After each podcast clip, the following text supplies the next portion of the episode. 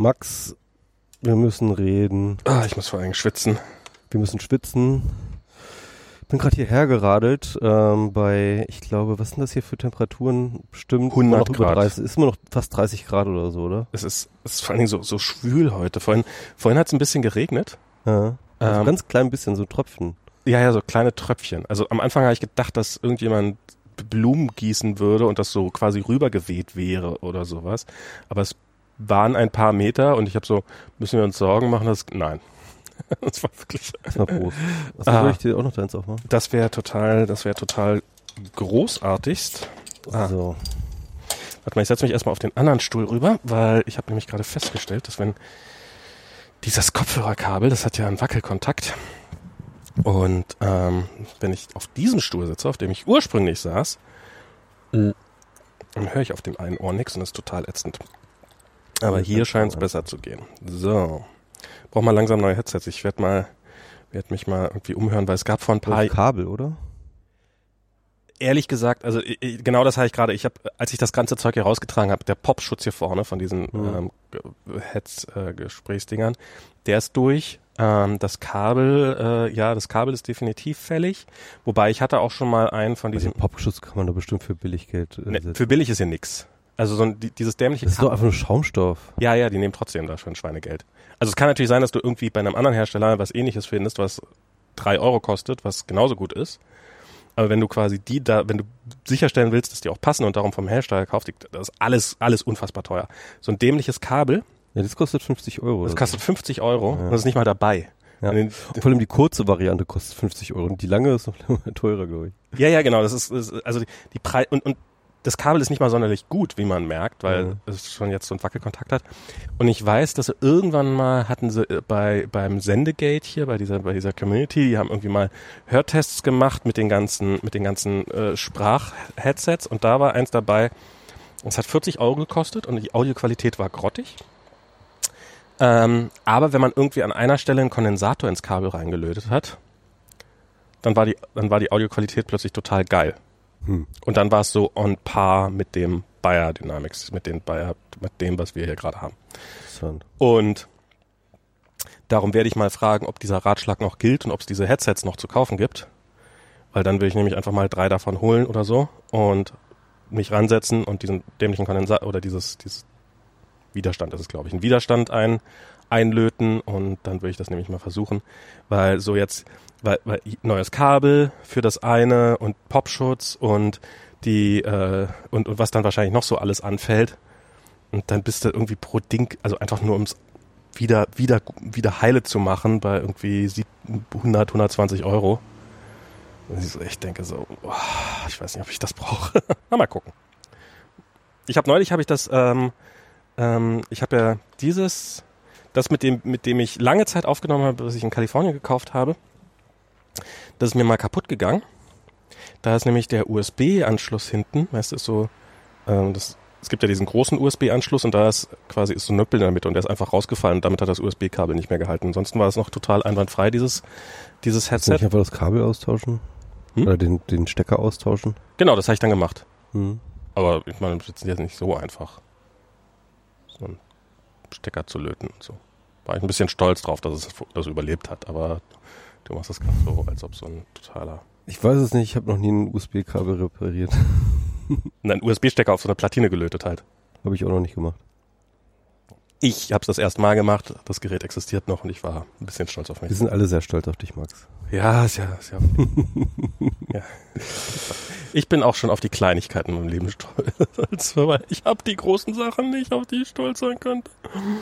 Ja, also jedenfalls ist das wieder so ein Terrassen-Podcast. Wir sitzen jetzt nämlich wieder bei Max auf der Terrasse Ah, ähm, und äh, genießen die wahrscheinlich letzte heiße Sommernacht. die letzte heiße Sommer Sommernacht. Und weil wir eh nicht schlafen können bei der Heißhitze, haben wir uns gedacht, machen wir einfach mal WMR. Willkommen zu Schlaflos in Berlin. Schlaflos in Berlin. Kannst du dich noch an Schlaflos in München erinnern?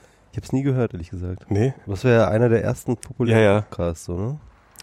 Ich glaube, sie war, also ich, ich, ich weiß nicht, habe nie, hab nie sehr lange reingehört, aber mein Eindruck war immer ein bisschen, sie war in erster Linie wegen ihrer Stimme so erfolgreich. Sie hat eine sehr, sehr sexy Stimme und äh, die hat wahrscheinlich sehr viele einsame Männer in den Schlaf oder wohin auch immer geredet. Es gibt ja dieses ASMR oder wie das heißt, ne? Ähm, so, so ein Genre jetzt auf YouTube, Ja. wo halt Leute einfach bestimmte Geräusche in so einer äh, ganz leisen Art in so Mikro, in so, in so Mikrofone rein. Also so, so, so Frauen, die so in so ein Mikrofon so reinsäuseln, so Mhm. oder so flüstern. Oder halt Das ähm, sollten wir auch machen. oder oder oder halt einfach nur irgendwie dr- dran rumlecken oder so. Also so so so ganz komische Sachen oder oder irgendwie so rascheln, ja. Und das sind sozusagen so so eine halbe Stunde, zwei Stunden oder Ja, ja. so, Und das stellen sie dann auf YouTube und das ist super beliebt. Ja. Und Leute hören sich das dann halt sozusagen so auf Kopfhörer an und so und lassen sich dann so, also so Leute kriegen da so Gänsehautkribbeln irgendwie. Apple hat mal ASMR-Videos gemacht. Ja. Also die, die waren nicht ganz so krass, aber die, die waren, die waren so getitelt tatsächlich auch. Also als das so hoch, als das so, so, so, so eine Welle erlebt hat, da haben sie nämlich so mit dem, ähm, irgendwie mit dem damals aktuellen iPhone sind sie irgendwo schön in schöne Landschaften gefahren und haben da Videos gemacht, um die tolle Videoqualität zu zeigen und sowas. Und da haben sie eben auch die Audioqualität, dann hört man so den Regen rascheln und so und die Blätter rauschen und äh, wahrscheinlich eher umgekehrt und ähm, ähm, so diese ganzen Sachen. Und das war, das war dann auch so ein bisschen so geteilt. Und das hatten sie auch so ein bisschen von der Crispy, das war auch so ein Crispy Sound, der so ein bisschen so in die Richtung geht. Mhm. Ja, und das ist interessant. Also, äh, das sind so, finde ich, so Anwendungszwecke von Medien, ne? Ja. die so durch diese, diesen totalen Kostenverlust, den sozusagen so das Internet gebracht hat, ähm, so ermöglicht werden, dass die so explored werden, ne? Mhm. Wie, ähm, die aber halt, an die niemand gedacht hätte, ja. Letztens bin ich auf so, ein, auf so eine Artikelserie gestoßen, ähm, die ging über ein sp- spezielles YouTube-Genre. Und zwar ähm, war es so, gab es so, so, so, so ein YouTube-Video, wo so zwei irgendwie südasiatische Jungs aus dem Dschungel oder so, ja, irgendwie so so halbnackt irgendwie so irgendwo rumspringen und irgendwie äh, sich und, und dann irgendwie irgendwas irgendein Essen machen vor- überm Feuer Ah, ja, ja, oder ja. sowas, ja. Und Das Millionenmarkt. genau, und das, das hatte halt Millionen Views, Ja, ja. ne? Das ist Und das, unfassbar. da sind die halt so drauf gestoßen und dann haben sie, hä, was ist denn hier los? Und dann haben sie sich die anderen Videos aus dem Kanal angeguckt, die waren alle ähnlich irgendwie und dann haben sie sozusagen dann äh, noch andere Videos gefunden, die auch solche Sachen machen. Dann halt so sehr viel related Sachen, irgendwelche Leute, die ähm, sozusagen in einer endlosen Serie ähm, dabei zu sozusagen Video machen, wie sie eine Lehmhütte bauen. Das ist, das, davon habe ich mir mal, ich habe mir mal so ein, ähm, was ich mir mal angefangen habe anzugucken, war so ein, ich weiß gar nicht mehr, wie es hieß. Habe ich allerdings nicht lange durchgehalten, aber äh, ich habe den, den Appeal verstanden. Ein Typ, der einfach nur im Schlamm sitzt und quasi te Kulturtechniken von Grund auf macht. Also der halt damit anfängt, dass er irgendwie aus Schlamm irgendwas macht und dann schafft er es irgendwie ähm, Er versucht so, so die menschliche Zivilisationsemotion äh, äh, Genau. Emotion nach. Und dann irgendwann fängt er an, eine Hütte zu bauen mit den Werkzeugen, die er gebaut hat. Und, ähm, und äh, irgendwann macht er, glaube ich, irgendwann fängt er an, also es dauert eine ganze Weile, dass er dann, dass er dann äh, Ziegel brennt ähm, und sowas. Also der quasi, bin gespannt, wenn er sein Smartphone baut. genau, kommt. Äh, ja. das hat er schon viermal gemacht, da kommt immer nur ein Android raus. Jedes Mal, ah, scheiße. Ja, irgendwo habe ich mal gelesen, dass das äh, Smartphone ist das komplexeste Ding, was je gebaut wurde. Ist es das? Ja, tatsächlich. Also Komplexer als die ISS oder der Large? ISS oder der Large oder Large Hadron Collider. Ja, Also wenn du es halt äh, nimmst von äh, von der Komplexität der der Supply Chains. Ne? ja. Also wie viele sozusagen, wie viele Unternehmen, wie viele Menschen an verschiedenen Orten sind daran beteiligt, sozusagen am Ende dieses Smartphone zu machen. Das sind Millionen Leute. Und, ähm, und das ist halt so hyperkomplex, äh, weil, weil so viele unterschiedliche Teile und so und so viele, also ja, also die ISS ist dagegen einfach. Das, das finde ich schon, finde ich schon gerade ein bisschen traurig, dass die, der, der Höhepunkt menschlicher Schaffens äh, eine angry Twitter Machine ist. ein Gerät, wo du reinschaust, oh, um schlecht gelaunt zu sein. Ja, ich, ich glaube, ich glaube, ganz ehrlich, ist eher andersrum. Ich glaube, wir haben nicht genug Ehrfurcht vor so einem Smartphone, also für unseren Smartphones. Also was, was das für, ähm, was das für Wunder eigentlich sind. Ja. Apropos Supply Chains und Smartphone, ich finde das so krass, ähm, dass jetzt ähm, sozusagen so eine Supply Chain Unraveling gerade stattfindet zwischen USA und China. Ja. Yeah. Ähm, also so einerseits, Mal ne? gucken, wie das ausgeht. Also da bin ich echt auch gespannt. Ich also habe gehört, dass Huawei, ähm, ne, Huawei ist, äh, ja, also haben wir glaube ich auch schon mal im Podcast Genau. geredet, oder? Ja. Ich glaube schon. Ja, also ich finde es so krass einfach. Also, also wenn man sich halt einerseits vorstellt, dass sozusagen das Smartphone das komplexeste Ding ist, also von den Supply Chains und dann musst du das entwirren. Ich habe gerade gehört, dass ähm, China im großen Maßstab Leute bei TSMC abwirbt. TSMC, das ist so Taiwanesische Chip-Hersteller. äh, Chip-Hersteller und zwar die mit Abstand besten in der Welt wohl. Also drei der unter drei von den Chip, also einer von den drei Chip-Herstellern, die 5 Nanometer Technologie können. Ähm, also es, also ich habe irgendwie so ein, irgendwie so ein Video darüber gesehen, da wurde so quasi behauptet, TS, also die die Aktie von TSMC, als als rauskam, dass Huawei immerhin einer der größten Telefonhersteller der Welt und dass der ganze chinesische Markt für sie verloren ist, ähm, würde man eigentlich denken, oh scheiße, dann dann geht auch deren Aktie runter, aber deren Aktien sind null runtergegangen, weil alles, was die halt, was die eine Firma nicht nutzen kann an Kapazitäten, kann halt eine andere Firma nutzen. Weil die, die sind quasi der, die sind so begehrt, die sind so weit vorne, dass halt, ah, naja gut, wenn, wenn äh, Huawei keine TSMC-Chips mehr äh, äh, kaufen kann, naja, dann kauft halt niemand mehr Huawei-Phones, dafür kaufen dann die Leute Samsung-Phones, die wiederum TSMC-Chips drin haben. Wobei ich, ich glaube, äh, die können doch schon, also Taiwan hat ja jetzt kein, kein Embargo gegen China. Ähm, aber ARM. Ah, ja, stimmt, ne? Und die, die bauen ARM. Ist, ist das schon so? Stimmt, du hast recht, ne? ARM hat auch schon. Das ist ja eigentlich eine, ist, ist das doch eine britische Firma eigentlich. Ah.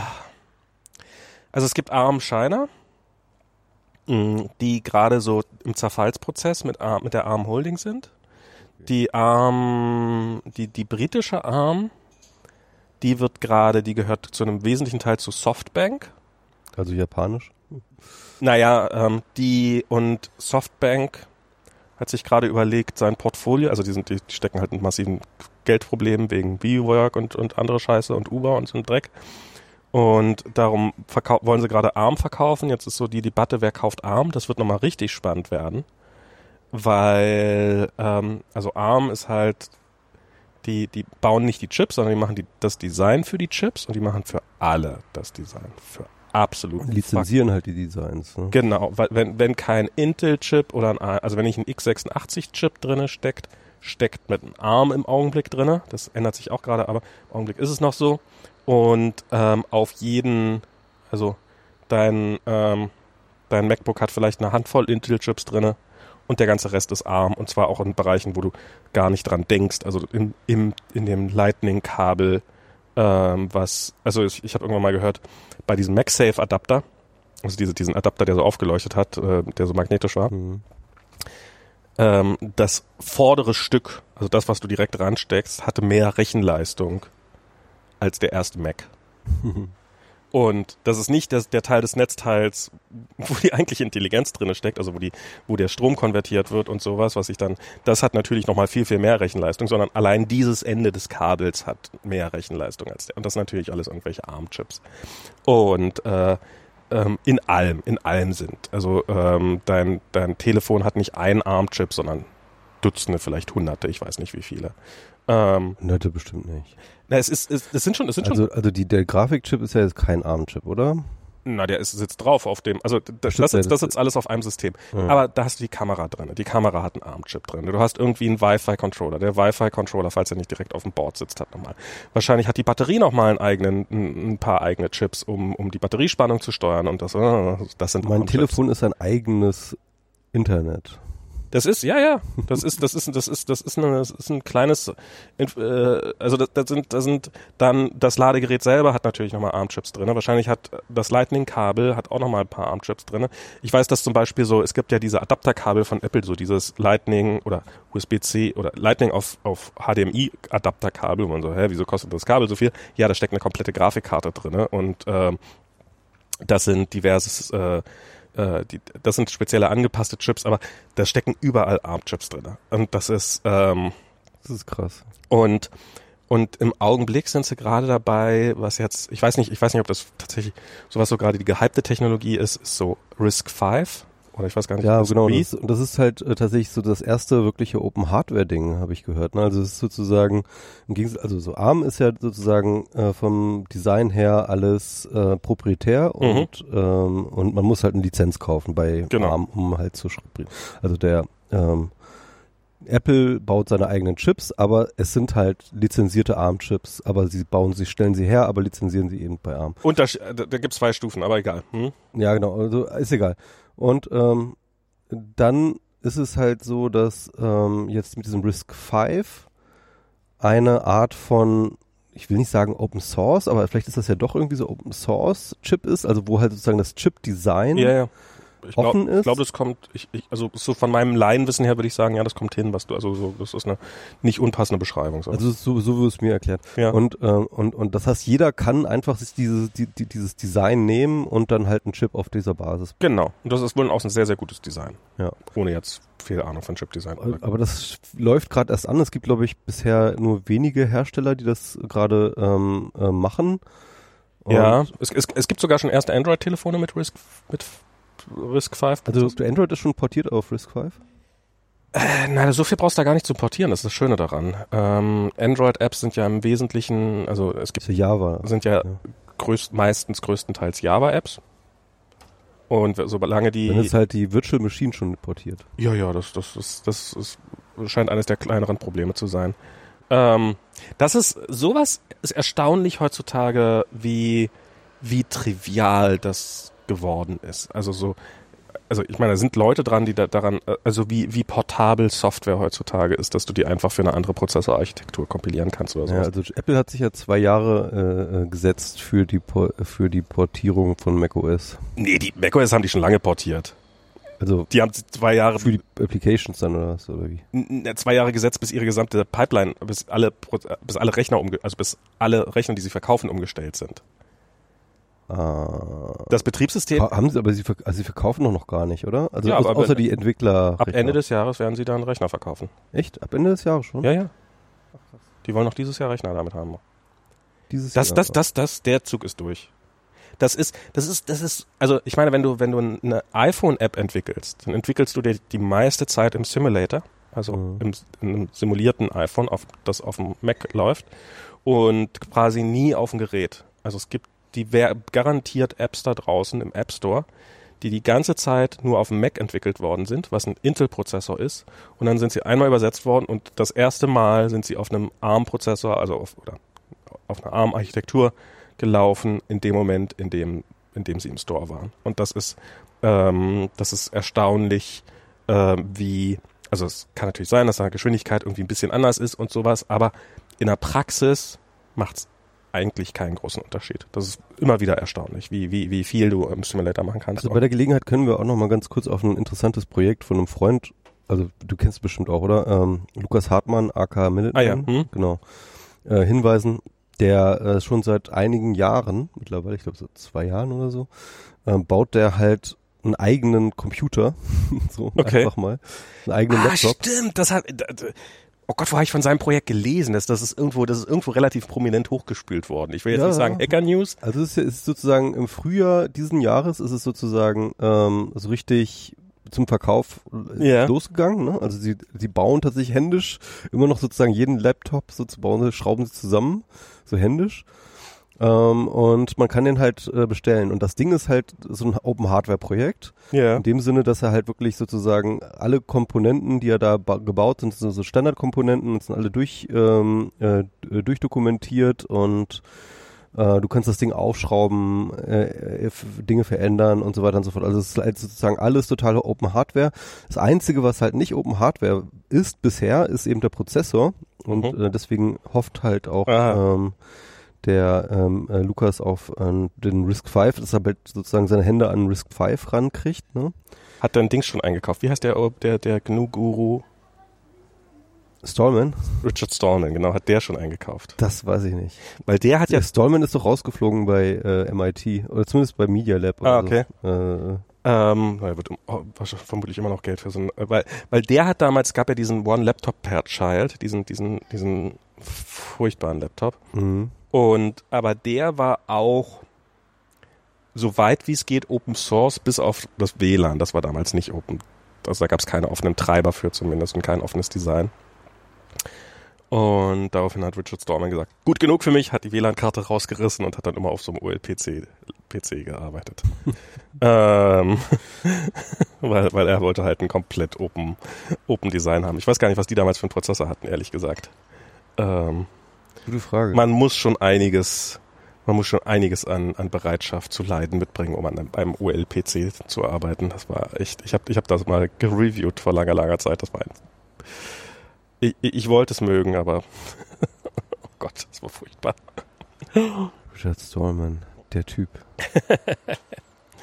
ähm, ja, genau. Und es ist ganz interessant. Ich habe letztens, ähm,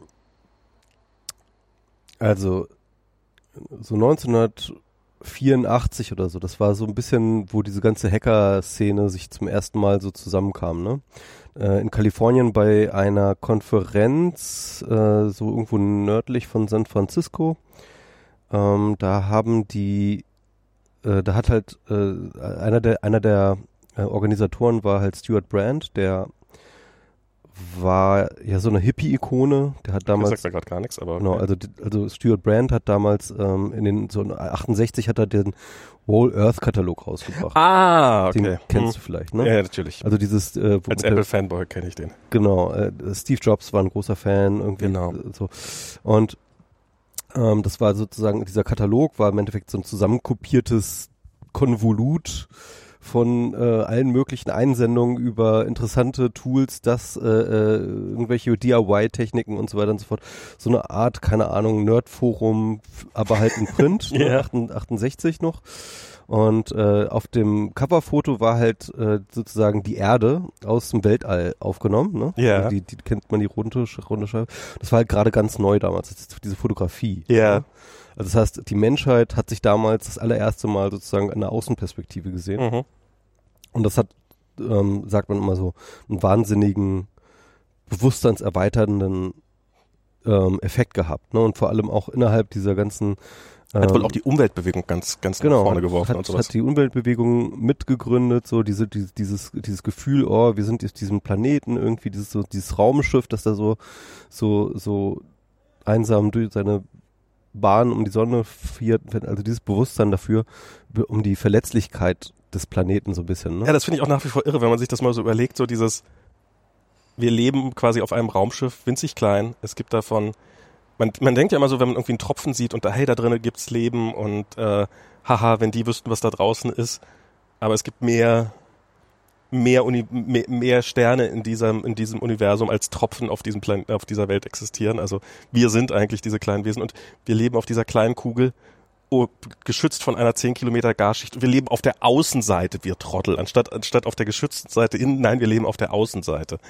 Und ähm, ja, ja. Und eigentlich haben wir nur diese 10 Kilometer, diese, diese Ja, egal. Es ist ja. Stuart Brand. Äh, ja, ja. Ne, also okay. Hippie-Ikone, äh, Gründer vom ähm, Dingster, der hat dann halt auch äh, angefangen, als dann sozusagen die ersten Online-Dienste an den Start gingen, noch vor dem Internet, ähm, hat er halt selber einen gegründet, The, The Well. Mhm. Hast du vielleicht auch schon mal gehört? The Well ist so eine Ur-Community, eine Ur-Online-Community, aus der halt äh, sozusagen ganz viel kulturell kommt eigentlich. Okay. Und äh, The Well heißt, steht halt für Whole Earth Electronic Link. Okay. Also sozusagen vom Whole Earth Katalog abgeleitet. Und The Well war halt sozusagen so dieser, ähm, äh, dieser Ort, in dem so viel passiert ist. Also da, da, da ist dann halt hier John Perry Barlow ist da ist der Herr, ne? Der hat ja damals die äh, Declaration of Independence of Cyberspace geschrieben Ähm, oder äh, da hast du dann halt äh, so bestimmte Science-Fiction-Autoren, die dann halt berühmt wurden, äh, die da waren. Äh, dort, dort, dort, daraus ist im Endeffekt der ganze ähm, EFF-Ding raus ent entstanden. Ne? Also die, die Electronic Frontier Foundation ist daraus entstanden. Ähm, was ist noch daraus entstanden? Im Endeffekt The, The Wire, äh, äh, Wired, äh, die, Mhm. das, das Wired-Magazin ist praktisch mehr oder weniger aus der, The Well entstanden. Also so, sag ich mal, aus dieser Community heraus. Ja. Mhm. Ähm, also, also das war halt so das Ding. Und äh, dieser Stuart Brand jedenfalls, der hat nämlich ähm, dann 84 hat er halt diese ganze Hippie-Community halt mit der Hacker-Community zusammengebracht. Also durch The Well schon. Und dann haben sich alle gegenseitig erschossen. Ähm, aber dann haben sie eine Konferenz gemacht. Ah. Ne? Und von dieser Konferenz Danach haben sie sich gegenseitig 1984 erschossen. gibt es halt Filmaufnahmen. Ah, okay. Die kann man auf YouTube sehen. Ich weiß gar nicht, wo, wo man, am besten danach gesucht bei YouTube. Ich guck mal, vielleicht kann ich den Link raussuchen. Jedenfalls ist es total witzig, dann diese ganzen Leute, die man eigentlich kennt, ähm, halt dort sozusagen in jungen Jahren zu sehen. Ja. Unter anderem Stephen Levy, der dann ja dieses äh, das Hackerbuch geschrieben Ja. hat. Äh, der hat ja dann ähm, ähm, Hack, äh, das, das Hackerbuch geschrieben in dem Jahr auch, als diese Konferenz stattfand. Ähm, dann äh, Richard Stallman als wirklich kleiner Pöps, ja, also äh, war, der war also einer der jüngsten Mochte dort. damals keiner. Genau. also man erkennt ihn auch schon wieder irgendwie. Also ganz junger Richard Stallman. Ähm, wer war da noch dabei? Ähm, kein, ähm, hier, ähm, äh, einige von diesen Apple-Leuten, wie heißt der, einer der äh, Hauptingenieure vom Macintosh? Bill Atkinson, äh, Andy Hertzfeld. Ich glaube, Andy Herzfeld war, auch, ah, ja. war auch der- dabei. Das würde total passen, ja. Ja, Andy Her Herzfeld war da. Ich glaube auch ähm, Steve Wozniak. Bin mir gerade nicht so sicher. Aber auf jeden Fall einige Leute, die man so kennt, irgendwie, die da plötzlich sozusagen in dieser Konstellation zusammen rumhängen. Das fand ich schon irgendwie ganz witzig so zu gucken. Ähm, ja. Ich werde gerade gefragt von oben, weil wir draußen sind. Äh, von Tim Horn, der ja bekanntermaßen, den wir auch schon hatten wir den schon mal hier? Den hatte ich mal bei Nerds FM, hatte ich den mal als Gast. Äh, der, der Chef des äh, Planetariums hier am, Ach so, ja. am Seemannpark. Und der hat gerade geschrieben, höre nur Stichworte oben, braucht ihr der Besuch Alufolie für einen Hut? Ich weiß nicht, hast bisher noch gar nicht so aluhutige Sachen erzählt. Ich weiß auch gar nicht so. Aber Ja. schaden kann's nicht. Ja, schmeiß mal runter. ähm, wo waren wir stehen geblieben? Ähm, bei bei äh, Andy Hertzfeld und, und dieser Konferenz. Genau, Andy Hertzfeld. Ja, und ähm, ja, also Stuart Brand ist sowieso eine super interessante Persönlichkeit. Ähm, du musst ja überlegen. Kennst du das Video äh, Die Mutter aller Demos? Ja. Ich hab's nie, ich hab's nie, ich hab's nie geschafft, das zu gucken. Ja, muss man auch mal gesehen haben. Ja. Es ist sozusagen ähm, damals bei Xerox Park, ähm, Das ist lange vorher. Ist nicht, nicht bei, ach, wenn man stimmt, das ist vor Xerox. Das ist lange vor Xerox. Das ist irgendwann in den 60ern oder so gewesen, Ende der Das ist auf jeden 60er. Fall so, so ganz alte Schwarz-Weiß Ja, ja. Ja, es ist, stimmt, also es ist auf jeden Fall in, den- in den, irgendwann in den 60ern. Ich hab jetzt Ähm, auch den Namen vergessen. aber auf jeden Fall wird dort halt tatsächlich äh, das allererste Mal ein grafisches User-Interface ähm, zusammen mit ähm, der Maus gezeigt, Die alle für diese Demo empfunden, erfunden worden sind. die alle für diese Demo erfunden worden sind und da sozusagen, das ist sozusagen, da wird eigentlich das moderne Computing eigentlich gerade Ja, sozusagen äh, fast komplett. fast, fast komplett in, in, in seiner Komplettheit eigentlich dargestellt. Ähm, die Videoaufnahmen, die du siehst, sind gemacht von Stuart Brand.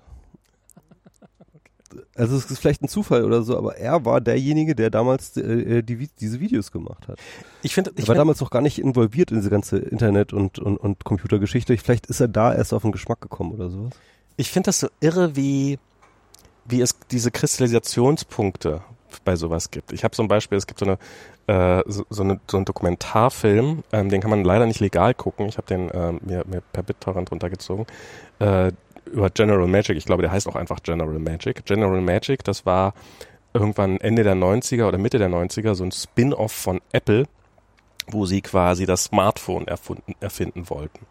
Und das war zuerst waren das irgendwelche Apple-Ingenieure, die das halt gemacht haben in, in, innerhalb von Apple. Dann war, war, der, war irgendwann mal, ja, Apple ist zu klein, um das äh, heben zu können. Und darum ist dann so ein Multi, Multi-Konzern-Konsortium daraus geworden. Und die wollten dann so den ähm, dieses ganze, dieses ganze Gerät bauen. Und die haben alles, alles wollten die von Grund auf äh, neu erfinden. Also die haben ihr eigenes, weil es gab ja noch kein Internetnetz, also es gab noch kein mobiles Netzwerk, Datennetzwerk. Also haben sie das erfunden und äh, Scheiße. sie haben ihre eigene Display-Technologie erfunden, weil die, die da war, nicht gut genug war. Sie haben alles, alles, alles von Grund auf neu erfunden. Ähm, und da waren auch dann so Leute wie eben Andy Hertzfeld und sowas dabei. Aber eben ähm, ein, gab es auch jemanden, der ähm, der damals noch sehr jung war, der irgendwie, ich weiß nicht, irgendwo in, in, in, im Bible Belt oder in mittleren, mittleren US-Staaten gewohnt hat, der sich in sein Auto gesetzt hat und bei General Magic vor die Tür gesetzt hat, weil er ein, und gesagt hat, ich gehe nicht weg, bis ich einen Praktikumsplatz habe.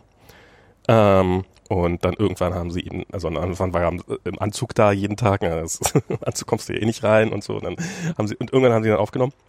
Und der Typ ist Andy Rubin. Oh.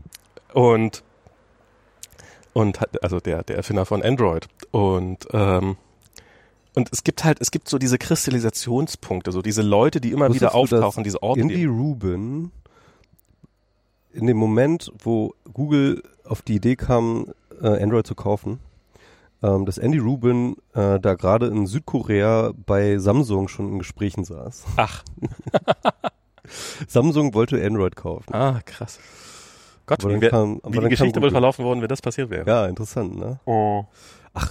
Ja, weiß nicht.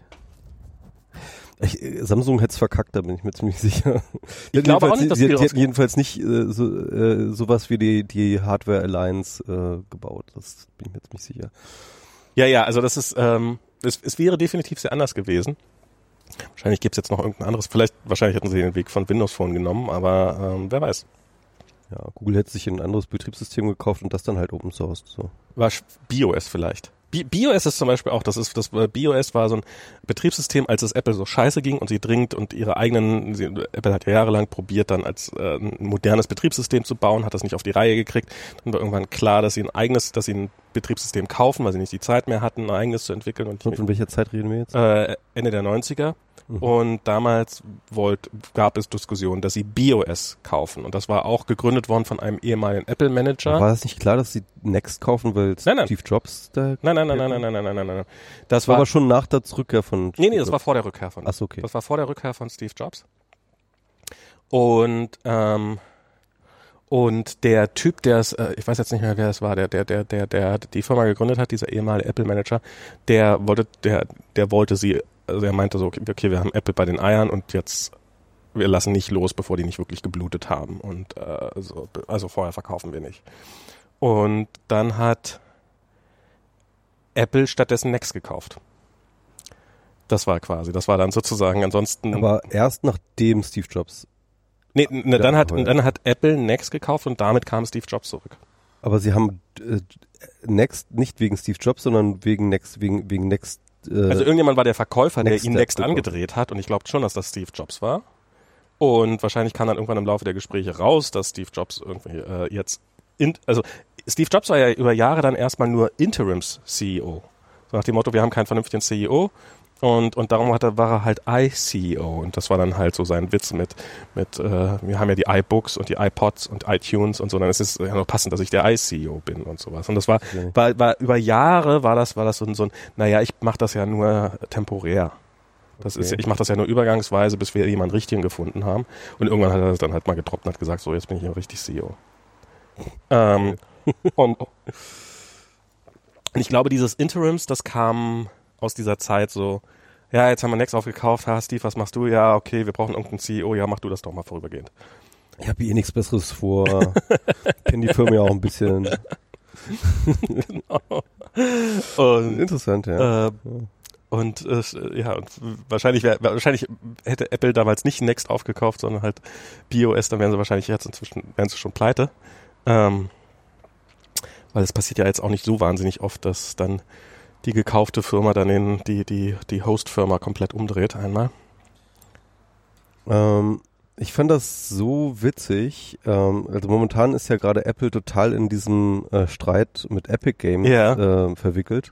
Und Epic Games hat ja so ein ähm, Video gemacht, äh, das so eine Parodie auf ähm, den Apple Macintosh ähm, Spot ist. Also Das ist ähm, Apple hat fantastisch. 2000, äh, 1984 haben die halt so einen äh, äh, ikonischen Werbespot gemacht, der Genau. damals beim Super Bowl lief, also einer der teuersten Werbeplätze überhaupt. Ähm, ich glaube, James Cameron hat die Regie geführt. Das Ganze ist halt so eine ähm, so eine 1984 Welt. Ähm, Leute sind alle in Grau, in so einem grauen, äh, riesengroßen Raum, äh, gehen im Gleichschritt und auf einmal kommt dann so aus dem Nichts, kommt dann irgendwie so eine Big Brother, junge, 1984 halt genau, Big, stimmt, genau, Big, Big Brother, Brother hat, man, hat man dann halt diese große, große Screen, darauf redet dann halt dieser große, also so dieser Typ irgendwie äh, zu, zu diesen grauen Menschen und dann kommt von hinten dann halt plötzlich diese junge, sportliche, in bunten Klamotten äh, äh, Frau mit diesem Hammer, irgendwie so, so, so ein Wurfhammer. Sledgehammer heißt das ja. Sledge, nee, Sledgehammer ist, ist ein. Ausschlaghammer. ja, also Egal. irgendeinem sehr schweren Hammer auf jeden Fall. Auf jeden, auf jeden Fall so, so ein Wurfhammer und, und, und äh, dreht sich und schmeißt diesen Wurfhammer halt in diesen riesengroßen Bildschirm äh, auf den Big Brother. Das explodiert und dann sagt halt Apple, äh, warum 1984 nicht wie 1984 wird, nämlich weil Apple jetzt den Macintosh rausbringt. On January 24th, you will see why 1984 won't be like. Uh, Apple is going to be to introduce Macintosh, and you will see why 1984 won't be like 1984. Ich, ich, Da ich, ich kann Fanboy. nicht mehr, aber der ich, echte Fanboy ja, ja, ich, ich konnte den auswendig. Ich konnte ihn auswendig. Also das ist auch wirklich ein geiler Spot einfach. Das ist einfach der beste Werbespot, den wohl wohl gegeben hat. Und eine, diese Frau zu finden, so eine, eine, eine, eine schlanke, gut aussehende, sportliche Frau, die so einen Hammer über so eine Distanz werfen konnte, war wohl alles andere als trivial für diesen Werbespot. Also der war wohl wirklich schwer. Und das war halt auch deswegen so wichtig für Apple, weil damals dieser Macintosh ja so wahnsinnig wichtig war für die, ähm, äh, So wahnsinnig wichtig war der gar nicht am Anfang. also in der Entwicklung, aber am Ende schon, oder? Der hat, es hat, äh, also es Es gab gab, ja diesen Lisa noch nebenbei. na, die, die Lisa gab's noch, klar, aber Apple hat halt, der, der, der Computer, der Apple finanziert hat, war der Apple II. Genau. Und das Aber war, der lief ja aus sozusagen. äh, den haben, den haben sie irgendwie seit 1977 oder 78 oder so produziert und der war, der war ein Hit und den hatte jede Schule und den hatte jeder, der einen PC hatte, hatte den und so. Und dann kam irgendwann IBM und dann hat Apple sowas gemacht wie den Apple III. Der Apple III war bekannt dafür, dass ähm, wenn die wegen, weil Steve Jobs schon damals darauf bestanden hatte, dass ein Computer keine Lüfter haben darf, dass wenn der Rechner zu heiß geworden ist, dass die, dass die Chips so rausgeploppt sind. Und es gab wohl einen Handgriff, mit dem man den Rechner vom Tisch hochheben konnte. So genau die perfekte Höhe. Und wenn man ihn dann hat gerade wieder fallen lassen, dann sind die Chips alle wieder, wieder reingeploppt an der richtigen Stelle. So, das war der Apple III. Er hat sich nicht, nicht so super geil verkauft. Dann haben sie die Apple Leiser gemacht. Ähm, die halt so das erste mit grafischem Interface war und sowas. Ähm, das war äh, aber halt irgendwie 10.000 Dollar gekostet hat, also 40.000 Dollar oder sowas in heutigen Geld. Ähm, also absurd teures Ding. Ähm, und parallel dazu haben sie den Macintosh entwickelt. Das sollte dann der, die billige Leiser werden. Und aber der Macintosh, der war über Jahre war der kein großer Erfolg. Ja. Und der Apple War II auch zu teuer, ne? Also der war irgendwie 5000 Dollar oder so oder 3000 Dollar irgendwie. Ja, irgendwie sowas in dem Dreh, das war dann gar nicht. Und Apple hat bis Anfang der 90er, glaube ich, haben die noch den, haben die noch den Apple II GS zum Beispiel weiter produziert. Was, Anfang der 90er? Ja, ja. Das ist, also der Apple II GS, das ist ein, das ist ein Rechner, als ich mein erst, also als wir Anfang der 90er, schon nach der Wende, den ersten Mac hatten, da, da, da war der Apple II GS noch nicht mal, noch nicht mal sonderlich alt. Kann, kann sein, dass der sogar neu dazu kam oder sowas. Die haben sehr, sehr lange, haben die eigentlich noch vom Apple II gelebt und der Mac, das war mehr so ein, okay, wir machen das mal Ding. Ähm, also so dieses, dass das dieser Instant-Hit war Ja, oder na, sowas. nee, nee, nee, das ist, das weiß ich schon. Also, dass der nicht wahnsinnig erfolgreich war, aber, ähm, aber intern als äh, war das das wichtigste Projekt. Das war, ähm, äh, das, das war, wo das ganze Auch- Herzblut dran stand, Ah, lag und und und Naja, es war, es war halt Hoffnung und so weiter und so fort. Es war halt das, wo die Hoffnung von den eigentlichen, von den Gründern drauf lag. Also Steve Jobs war an diesem Projekt beteiligt und er hatte halt ein paar sehr gute Leute mitgenommen und sowas. Aber so die, also das, so, äh, soweit ich das äh, verstanden habe, ist das halt so, dass ähm, relativ früh Apple schon Das ist eingesetzt. ja auch der Grund, glaube ich, auch warum Steve Jobs dann ja auch gehen musste. Zumindest Genau. einer der Gründe, weil das ja auch nicht erfolgreich war dann mit dem. Nee, nee, das war nicht der Grund, sondern weil, weil er einfach, weil er einfach in diese Firmenkultur nicht reingepasst hat. Und er hat halt selber, er hat halt, er wusste halt, hat irgendwann selber eingesehen, dass er, dass er, Aber äh, Apple, äh, wenn Apple den kommerziellen Erfolg gehabt hätte zu der Zeit, dann wäre er auch nicht gegangen, glaube ich. also, ob sie ihn rausgeschmissen hätten, weiß ich nicht, weil, weil, also der, der, der war halt, der, der war halt der Gründer, einer der beiden Gründer und so und war halt ein, ein ähm, und war halt ein sehr selbstbewusster Mensch und hat dann irgendwann mal einen CEO selber eingestellt. Das war seine Idee. Scully, ja. John Scully. John Scully hat ihn im Endeffekt gefeuert. Und, ähm, und ich weiß gar nicht, ob das so sehr mit, mit irgendwelchen Geschäftserfolg zu tun gehabt hätte, sondern einfach John Scully konnte es nicht mehr ertragen oder dass, dass halt ständig Steve Jobs ankommt und ihm reinredet, wie er seinen Job zu machen hat. Und hat darum dann irgendwann mal Steve Jobs gefeuert. Kraft seiner Wassersuppe. Und es hatte wohl gar nicht so wahnsinnig viel mit dem kommerziellen Erfolg zu tun. Und, äh, sondern einfach damit, dass Steve Jobs ein Arschloch war.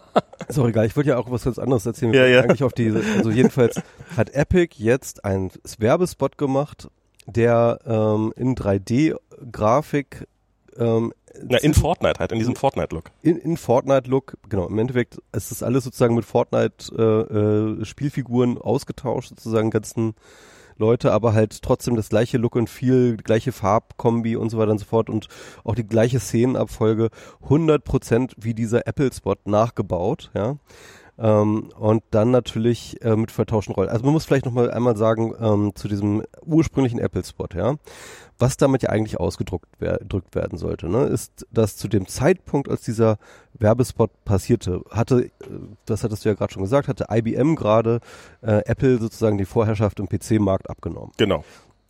Und IBM war, hatte zu dem Zeitpunkt aber natürlich dieses Image, dass es einfach die unfassbare konservative Corporate Mhm. äh, Firma ist, ja. Also äh, Die hatten ja den PC auch lange verschlafen, muss man ja auch sagen. Die haben das, die haben das überhaupt lange Zeit nicht ernst genommen.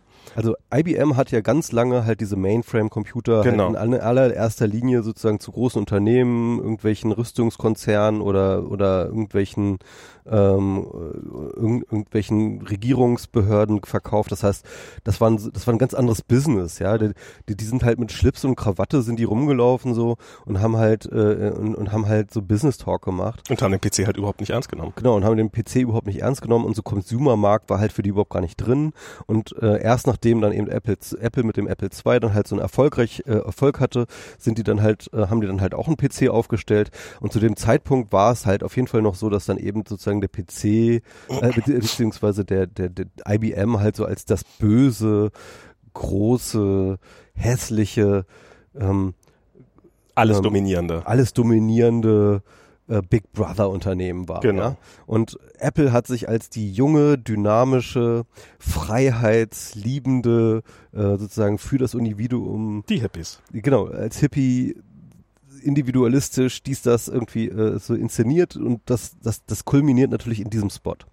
Und jetzt kommt eben Epic, die ähm, mit Apple ja den Streit haben, dass ähm, Apple ähm, äh, Epic Jetzt muss man erstmal die Vorgeschichte erzählen, oder? Ja, okay. Für die Leute, die noch nicht mitgekriegt haben. gut erklärt, erzähl du mal die Folge. Okay, ähm, ähm, äh, wenn man, wenn man im, wenn man in einer, einer App 30, äh, äh, Quatsch, wenn man in einer App digitale Güter kauft, ähm, wie zum Beispiel Videos oder irgendwelche äh, Schlumpfbären oder weiß der Teufel was, ähm, oder Abos, dann ähm, muss das äh, immer über über Apple Zahlungssystem äh, laufen und an allem, was über den App Store verkauft wird, nimmt Apple einen Anteil ähm, von 30 Prozent. Das ist die offizielle. Ähm, klar ist das natürlich, also Amazon bei Prime, die zahlen nicht 30 Prozent, aber wenn du nicht verhandelst, zahlst du 30 Prozent.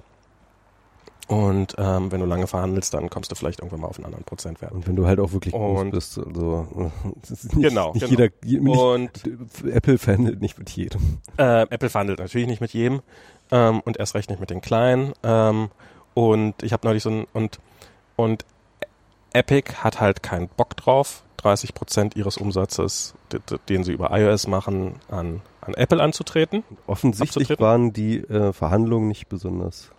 Ja, sie haben ja, sie haben ja, sie haben es ja auf beiden Plattformen. Sie haben es sowohl auf iOS gemacht im iOS App Store als auch im Google Store. ähm, weil Google nimmt, hat genau das gleiche Modell, die nämlich, nämlich auch 30 Prozent und auch mit diesen digitalen Gütern. Und, Und äh, man muss dazu sagen, äh, äh, Fortnite ist ja nicht nur auf äh, den Telefonen am Start, sondern es ist auf allen Konsolen praktisch, ne? Also es ist überall. genau. Es ist auf Und- allen Plattformen. Und die Telefone sind wohl eher irrelevant. Also ernstzunehmende, also hard, hard, äh, Fortnite-Spieler spielen wohl eher Hardcore auf PS4 und sowas, also auf, auf der PlayStation 4. Diese oder Zahlen für? Ähm, ich weiß nicht, also das, das, das bringt, das bringt wohl, das, da, sagen jetzt alle, das ist der Grund, warum Epic sich das erlauben kann, Mhm. gerade mit Apple und, also in erster Linie mit Apple, in so einen offenen Streit zu treten. der Punkt ist ja, bei den Konsolen müssen die die auch zahlen, diese, diese Prozente. Ja, aber wahrscheinlich sind ja die Verhandlungen erfolgreicher gewesen.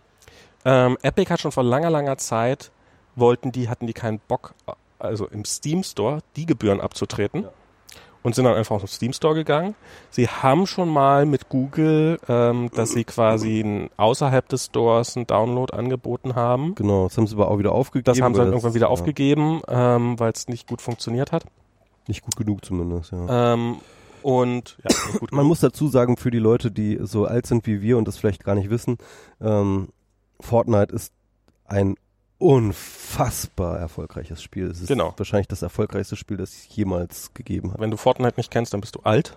Ja, Ähm, so sehr alt. wenn du Fortnite nicht spielst, bist du auch alt. Ja, das bin ich. Äh, sind wir alle. Ähm, das ist. Hast du es mal gespielt?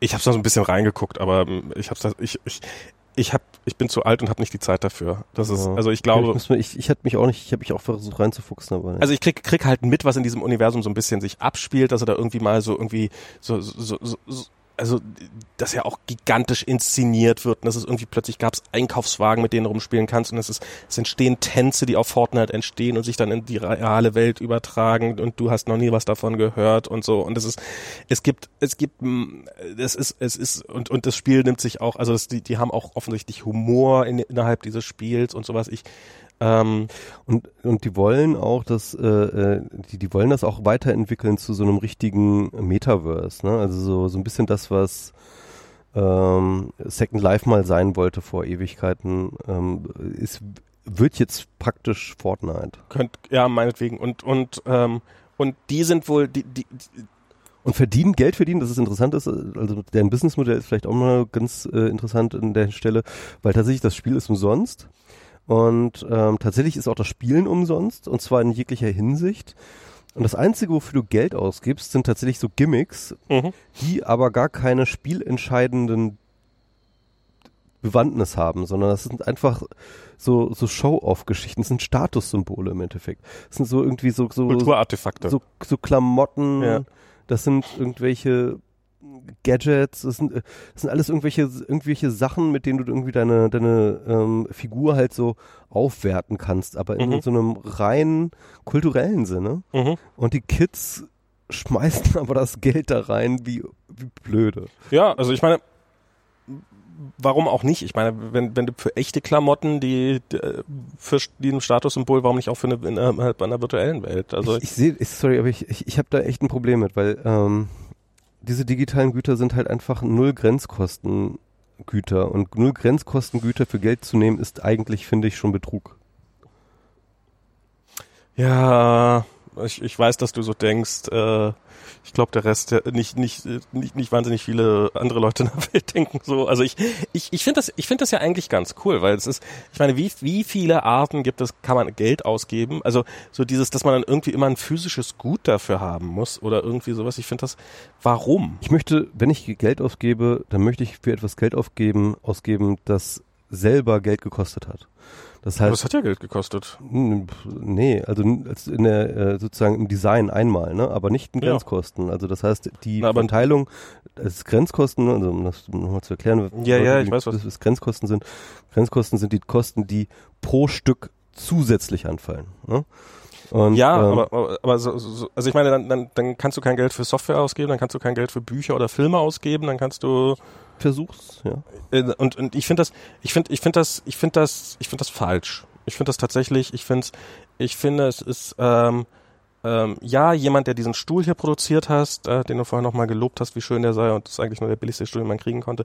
Ja, die haben da Arbeit reingesteckt, aber wenn jemand ein Buch schreibt oder wenn jemand Und Material reingesteckt und Ja, aber, die aber haben ihn transportiert und sie hatten einfach Kosten. So. ja, Deswegen muss Aber- es aber das, ich hab- ich Ding hatte- was kosten. aber ich habe es was kostet. Aber ich habe, also ich meine, wenn, wenn, wenn da, wenn da jemand das designt, dann kostet das ja auch. Und dieses Spiel kostet Aber das das, ist was anderes. Ist, wie gesagt, nochmal, das, ist, das sind null Grenzkosten.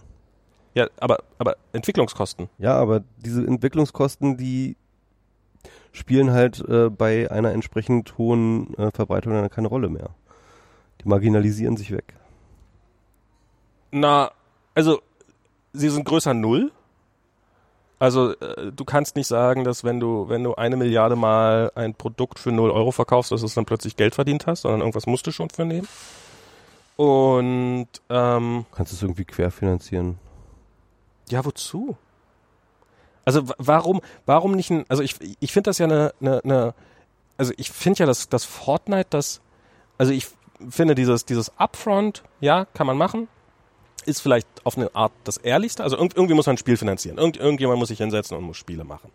Und ähm, da, da, da stecken Leute sehr viel Zeit ihres Lebens rein und es kann man hoffen, dass das alles auf freiwilliger Basis passiert, meinetwegen. Ähm, aber ähm, ich glaube, die, die, die, die, ich finde, ich finde es legitim zu sagen, ich möchte davon auch leben können. Ich möchte für diese Spiele, die ich mache, die Leuten viel, viel Freude machen, äh, ich will davon meine Miete bezahlen können und ich möchte davon mein, mein Leben finanzieren können und das nicht irgendwie in meiner Freizeit machen müssen, weil ich Stühle produziere. Und ich ähm, und das ist und das finde ich, finde ich, finde ich total, und, und ja, und, und dann gibt's halt die nächste Finanzierung, das sind halt über Schlumpfbären, also halt irgendwelche Verbrauchsgüter, die du brauchst, um dir in dem Spiel einen Vorteil zu verschaffen, oder halt über diese Candy Crush-Nerverei oder sowas, halt dieses einfach, ha, du kannst, äh, du kannst entweder drei Stunden warten oder du kannst jetzt direkt weiterspielen. Wenn du Und Fortnite auch? was? Das gibt's bei Fortnite auch? Ich, ich, ich, also, du hast gerade gesagt, das gäbe es nicht. War jetzt mein Stand der Dinge. Und, und ich, ich, ich wüsste nicht, dass es das gibt. Und ich, ich glaube, ich glaube, das stimmt tatsächlich auch, was du sagst, dass das, dass das nicht, also ich, ich Ja. bilde mir ein, dass, du- dass du recht hast. So, da, da, die Möglichkeit gibt, die finde ich, die finde ich irgendwie, das finde ich, das finde ich tatsächlich grenzwertig, weil ich finde, dass viele von diesen Spielen nutzen die gleichen Effekte, die Glücksspiel macht. Ähm, die, die, die, die, die, ähm, die sehen immer gleich aus, die Spiele, die haben die gleichen Effekte, die sind immer sehr bunt und sehr knallig und und ähm, so, ich halte von diesen ganzen Internetsucht und Spielesucht nicht sonderlich viel, aber wo ich dem zumindest teilweise zustimme, ist bei dieser Form von Spielen. Dieses, die, die, die an Glücksspiel und Lootboxes. Lootboxes waren so eine Zeit lang, es war so quasi, du kaufst dir einen Rubbel los ähm, und gibst irgendwie Geld für aus und es könnte irgendwas, in, also es ist halt, du, du ziehst auch, ich glaube, das funktioniert auch so, du ziehst an dem Hebel und dann macht's Ding, Ding, Ding, wie in so einer Slot-Machine und dann hast du, je nachdem, hast du irgendwas gewonnen oder halt nicht so viel gewonnen und dann konntest du dir Lose kaufen. Also quasi kein Unterschied mehr zu einer Slot-Machine, außer eben, und das ist der legale Unterschied, ähm, dass du kein Geld bei gewinnen kannst, sondern halt nur diese, ähm, nur irgendwelche Ingame-Sachen. So, und das, das, das finde ich alles schlimm. Aber dieses, ähm, und bei Fortnite wird das garantiert auch noch, auch schon schlimmer. Und es gibt sicherlich Leute, die äh, Eltern, die Horrorstories erzählen können, wie ihre Kinder irgendwie viel zu viel Geld von ihrer Kreditkarte abgebucht haben, weil sie irgendwelche Fortnite-Scheiße oder irgendwie sowas. Also ich will das jetzt gar nicht alles irgendwie schönreden. Aber ich finde, ich finde, man sollte, ich finde, ich finde, wir sollten alle viel mehr Geld für Software und für, für, für virtuelle Güter ausgeben, die Grenzkosten von null haben. Weil, weil, also zum einen, also wa- was du ja irgendwie sagst, ist das eine ist keine richtige Arbeit. Und das ist auch, ist auch, was ich immer wieder in, in irgendeiner, in irgendwelchen, so, ja, also wenn man irgendwelche Diskussionen hat, so, so gerade so, so auf irgendwelche Diskussionen auf Twitter, so, hey, warum die meisten, viele Leute arbeiten ja eh im Büro äh, oder an, am Bildschirm, die können das auch gut von zu Hause machen. Warum? Ja, es gibt noch Leute, die machen richtige Arbeit. So, mit, mit Faust auf den Tisch. Das ist, glaube ich, ein Satz, den man nur sagen kann, wenn man dabei mit der Faust auf den Tisch oder irgendwo draufhaut. Und äh, und was ja immer impliziert, dass das andere keine richtige Arbeit sei. Also das, was ich mache, jeden Tag Software produzieren, ist keine richtige Arbeit offensichtlich. Richtige Arbeit ist Mauer. Das ist jetzt überhaupt nicht, was ich äh, sagen wollte. Ne? Naja, ich aber meine, steckt irgendwie ich so ein meine, der bisschen Punkt drin, ist, äh, nö, das steckt überhaupt nicht da drin. Warum findest du denn das eine ver- verdient ist, dass man dafür Geld erhält und das andere nicht? Ähm, ich Gibt's mir noch finde, ein Bier? ich, ich finde, das, äh, also das habe ich doch schon gesagt, das liegt Wegen nicht an der, genau, wegen Grenzkosten. Also du könntest sozusagen sagen, ähm, es gibt keine zusätzlich, keine, keine Grenzarbeit. Ja? Es gibt sozusagen keine pro Stück Aber warum, warum pro machst du es daran Stück fest? Ge, äh, äh, geleistete Arbeit. Äh, das würde ich schon sagen. Ne? Ähm, äh, ganz einfach, weil ähm, äh, ich, ich kann es mal aus so einem, ich, ich kann es mal aus so einem Wirtschaftsöko, äh, äh, aus einem Wohl, wohlfahrtsökonomischen Argumentation herausnehmen. Ja? Ja. Also die kannst ja mal sozusagen wohlfahrtsökonomisch heißt halt äh, so ein bisschen utilitaristisch. Ähm, wie kann ich the biggest bang for the buck? Also das heißt, äh, wie, wie kann ich den Wohl, Wohl, die Wohlfahrt der Gesellschaft am meisten steigern? Durch welche Ja. Form von Verteilung? Ne? Und äh, Ökonomen haben halt immer ganz oft gesagt, ja, also die ideale Verteilungsmechanismus ist halt sozusagen der Markt, ja, Mhm. weil du hast halt äh, bei knappen Gütern ist es halt so, dass du ähm, äh, dass du äh, dann die optimale Verteilungs, äh, äh, die, die optimale Güterverteilung hast, wenn sich Angebot und Nachfrage beim Preis treffen, so das ist so ein bisschen diese Markttheorie, ne? Ähm, und dann hast du halt, ähm, aber zum Beispiel, äh, aber dann ist eben die Frage, was, was hast du halt, äh, wie ist die optimale Verteilung bei nicht knappen Gütern? Also die, die, die Marktmechanismus ist nur dann optimal sozusagen wohlfahrtsökonomisch, wenn es äh, sozusagen knappe Güter sind. Wenn es aber keine knappen Güter sind, wie eben zum Beispiel digitale Güter, die du halt so beliebig oft kopieren kannst, dann ist die äh, tatsächlich sozusagen, dann ist tatsächlich die Verteilung ähm, ähm, für den ist dann, dann dann ist die optimale Verteilung bei den Preis gleich Grenzkosten. Das ist das Argument. Also das, also das heißt mit anderen Worten in dem Fall null, damit alle Leute, ähm, äh, damit alle Leute davon partizipieren ne, und damit sozusagen die Wohlfahrt der Gesellschaft sozusagen in dem Maße steigt. Aber dann steigt ja nicht die Wohlfahrt der Gesellschaft, weil Doch, dann haben alle Zugang zu dem Gut. Ja. Und deswegen ist sozusagen das die, Gut, die wird nicht, Wohlfahrt. das Gut wird nicht weiterentwickelt. Das ist dann, das ist dann die Argumentation, die dann halt zum Beispiel von der Musikindustrie äh, dann ja ganz lange gesagt wird, ja, also wenn dann aber niemand mehr, ähm, äh, wenn dann niemand mehr Geld für Musik ausgibt, dann wird auch niemand mehr Musik produzieren. Als ob es halt keine Musik gegeben hat, bevor es den Musikmarkt gab. Ja, also das ist ja völliger Bullshit. Menschen haben immer Musik gemacht, sie werden immer Musik machen. Das ist äh, äh, äh, und sie werden wahrscheinlich auch weiterhin Dinge äh, programmieren. Ähm, sie werden es halt nur nicht mehr für Geld machen. Ähm, Naja, nee, und- aber das und ist- das ist ja- noch- das ist- lass mich aber- mal, aber nee, nee, Moment. Lass, lass, Ja. lass mich das zu Ende erzählen. Äh, Also das ist sozusagen die, die, die eine Seite, das heißt, es gibt eine intrinsische Motivation, zum Beispiel Ja. Musik zu machen oder Software zu produzieren, nicht nur extrinsische, das ist die eine Sache. Die zweite Sache ist die, du musst, um ein guter Programmierer zu werden, ein guter Musiker zu werden, ein guter Maler zu werden, etc., brauchst du selber Zugang zu Werken, zu Musik, zu, zu Programmen, Ja. zu etc. Das heißt also mit anderen Worten, ähm, äh, bei Informationsgütern ist der Input auch Output, ja. Und äh, das heißt mit anderen Worten, wenn du äh, eben eine Gesellschaft hast oder einen Markt hast, wo die Grenzkosten, ähm, äh, der, der Preis bei den Grenzkosten null liegt, dann hast du halt auch für alle Produzenten eine niedrigere Eintrittshürde, um wieder selber Dinge zu produzieren. Ähm, Aber, aber, aber auch eine, äh, ich meine, wir beide hätten jetzt ganz praktisch das Problem, dass wenn deine, deine, äh, dein, deine Vorstellung Realität wird, wir beide keinen Lebensunterhalt mehr hätten. Du, ich habe ja meine, äh, ich, ich packe alle meine Dinge, die ich produziere, packe ich für unter freie Lizenzen für alle zu, äh, für umsonst zu haben. Naja, aber trotzdem schaffst du es noch nebenbei, das auch irgendwie zu verkaufen. Ja, nee, ich, ver, ich verkaufe halt bestimmte Dienstleistungen. Ich, zum Beispiel, ich gebe Seminare an Universitäten, ich äh, halte Vorträge, manchmal schreibe ich Artikel für Geld, ähm, äh, die aber dann Ja, aber- aber frei, frei äh, verfügbar sind. Ähm, und wenn sie nicht frei verfügbar sind, packe ich sie noch auf meinen Blog. Ähm, mein, sogar mein Buch, das ich ge geschrieben habe, habe ich unter eine freie Lizenz gestellt. Also mir kannst du das wirklich nicht vorwerfen. Ich, ich, ich will dir das auch gar nicht vorwerfen, da, darum ging es mir jetzt gar nicht, sondern was ich, was ich halt sagen will, ist, Dieser Podcast, den werden wir auch nachher irgendwie um für umsonst in die Welt stellen. Ja, ähm, aber es ist, also ich halte es halt für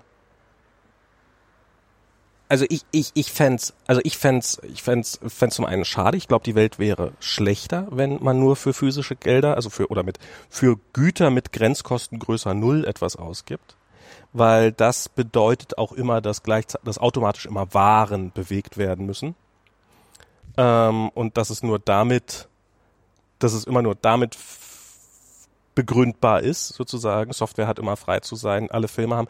So, weil, weil ich finde, ich finde es eigentlich sehr, sehr, sehr, sehr cool, dass, dass wir eine inzwischen eine eine äh, Unterhaltungsindustrie haben, eine sehr große. Also so, was wäre, wenn du, wenn man, wenn man, wenn man sagen wir mal doppelt so viel Geld verdienen würde? Wie würde man dieses, könnte man dieses Geld ausgeben, um den Zustand der Welt, ohne den Zustand der Welt dabei zu verschlechtern? Also ohne dabei äh, massiven Umweltschaden anzurichten. Also du könntest dir irgendwie ein größeres Auto kaufen, das würde mehr verbrauchen, du könntest mehr reisen, dadurch würdest du mehr CO2 ausstoßen.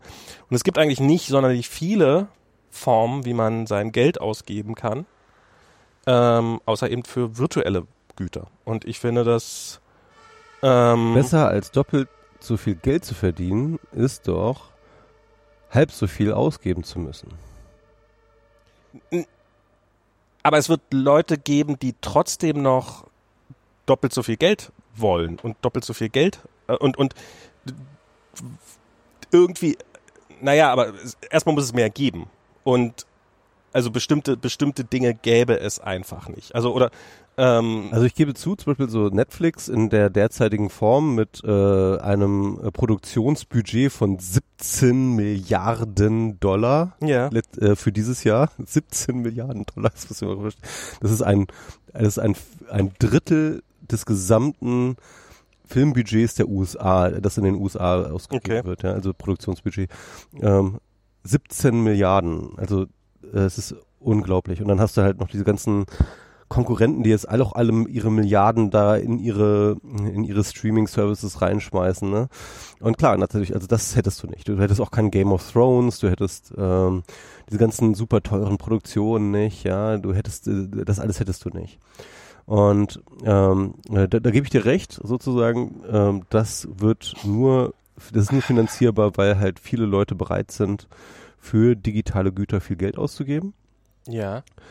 Ähm, aber. Oder gar nicht so viel Geld. Ähm, ich bin mir ziemlich sicher, es gäbe trotzdem eine ganze Menge super spannender und schöner Dinge, die ähm, gemacht würden. Äh, vielleicht weniger, äh, vielleicht günst, günstiger produziert, ganz sicherlich. Aber ähm, aber von Leuten, die die davon nicht leben könnten.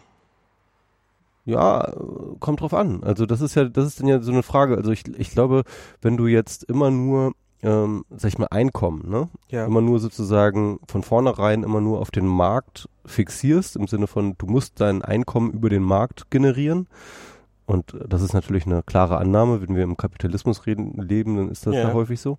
Aber ähm, ich finde, das ist ein bisschen fantasielos. Also ich bin ja nicht nur für äh, freien Zugang zu ähm, Informationsgütern, sondern auch zum Beispiel fürs bedingungslose Grundeinkommen. Ja. Und dann ähm, ist diese Geschichte auch schon mal gegessen. Naja, gegessen ist sie nicht. Ja, also zumindest ähm, abgemildert. Also man könnte, man könnte ja auch argumentieren, ja, brauchst ja kein Geld verdienen, du kannst ja von Hartz IV leben. Das ist ja.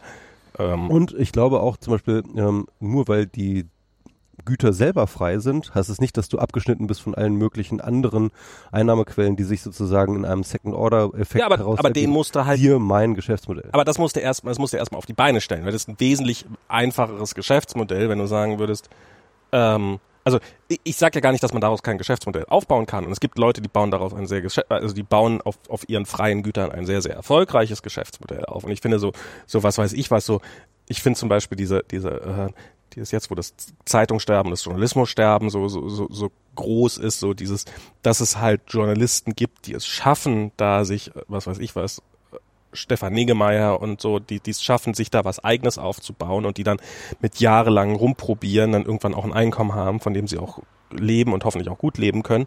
Ähm, das finde ich ja das eine. Ich finde aber trotzdem, dass dieses, ähm, dass also dass das so also dass das nur Teile sozusagen des also dass das ein, also diese Argumentation, dass einige Teile des Marktes einfach kein Markt sein sollen,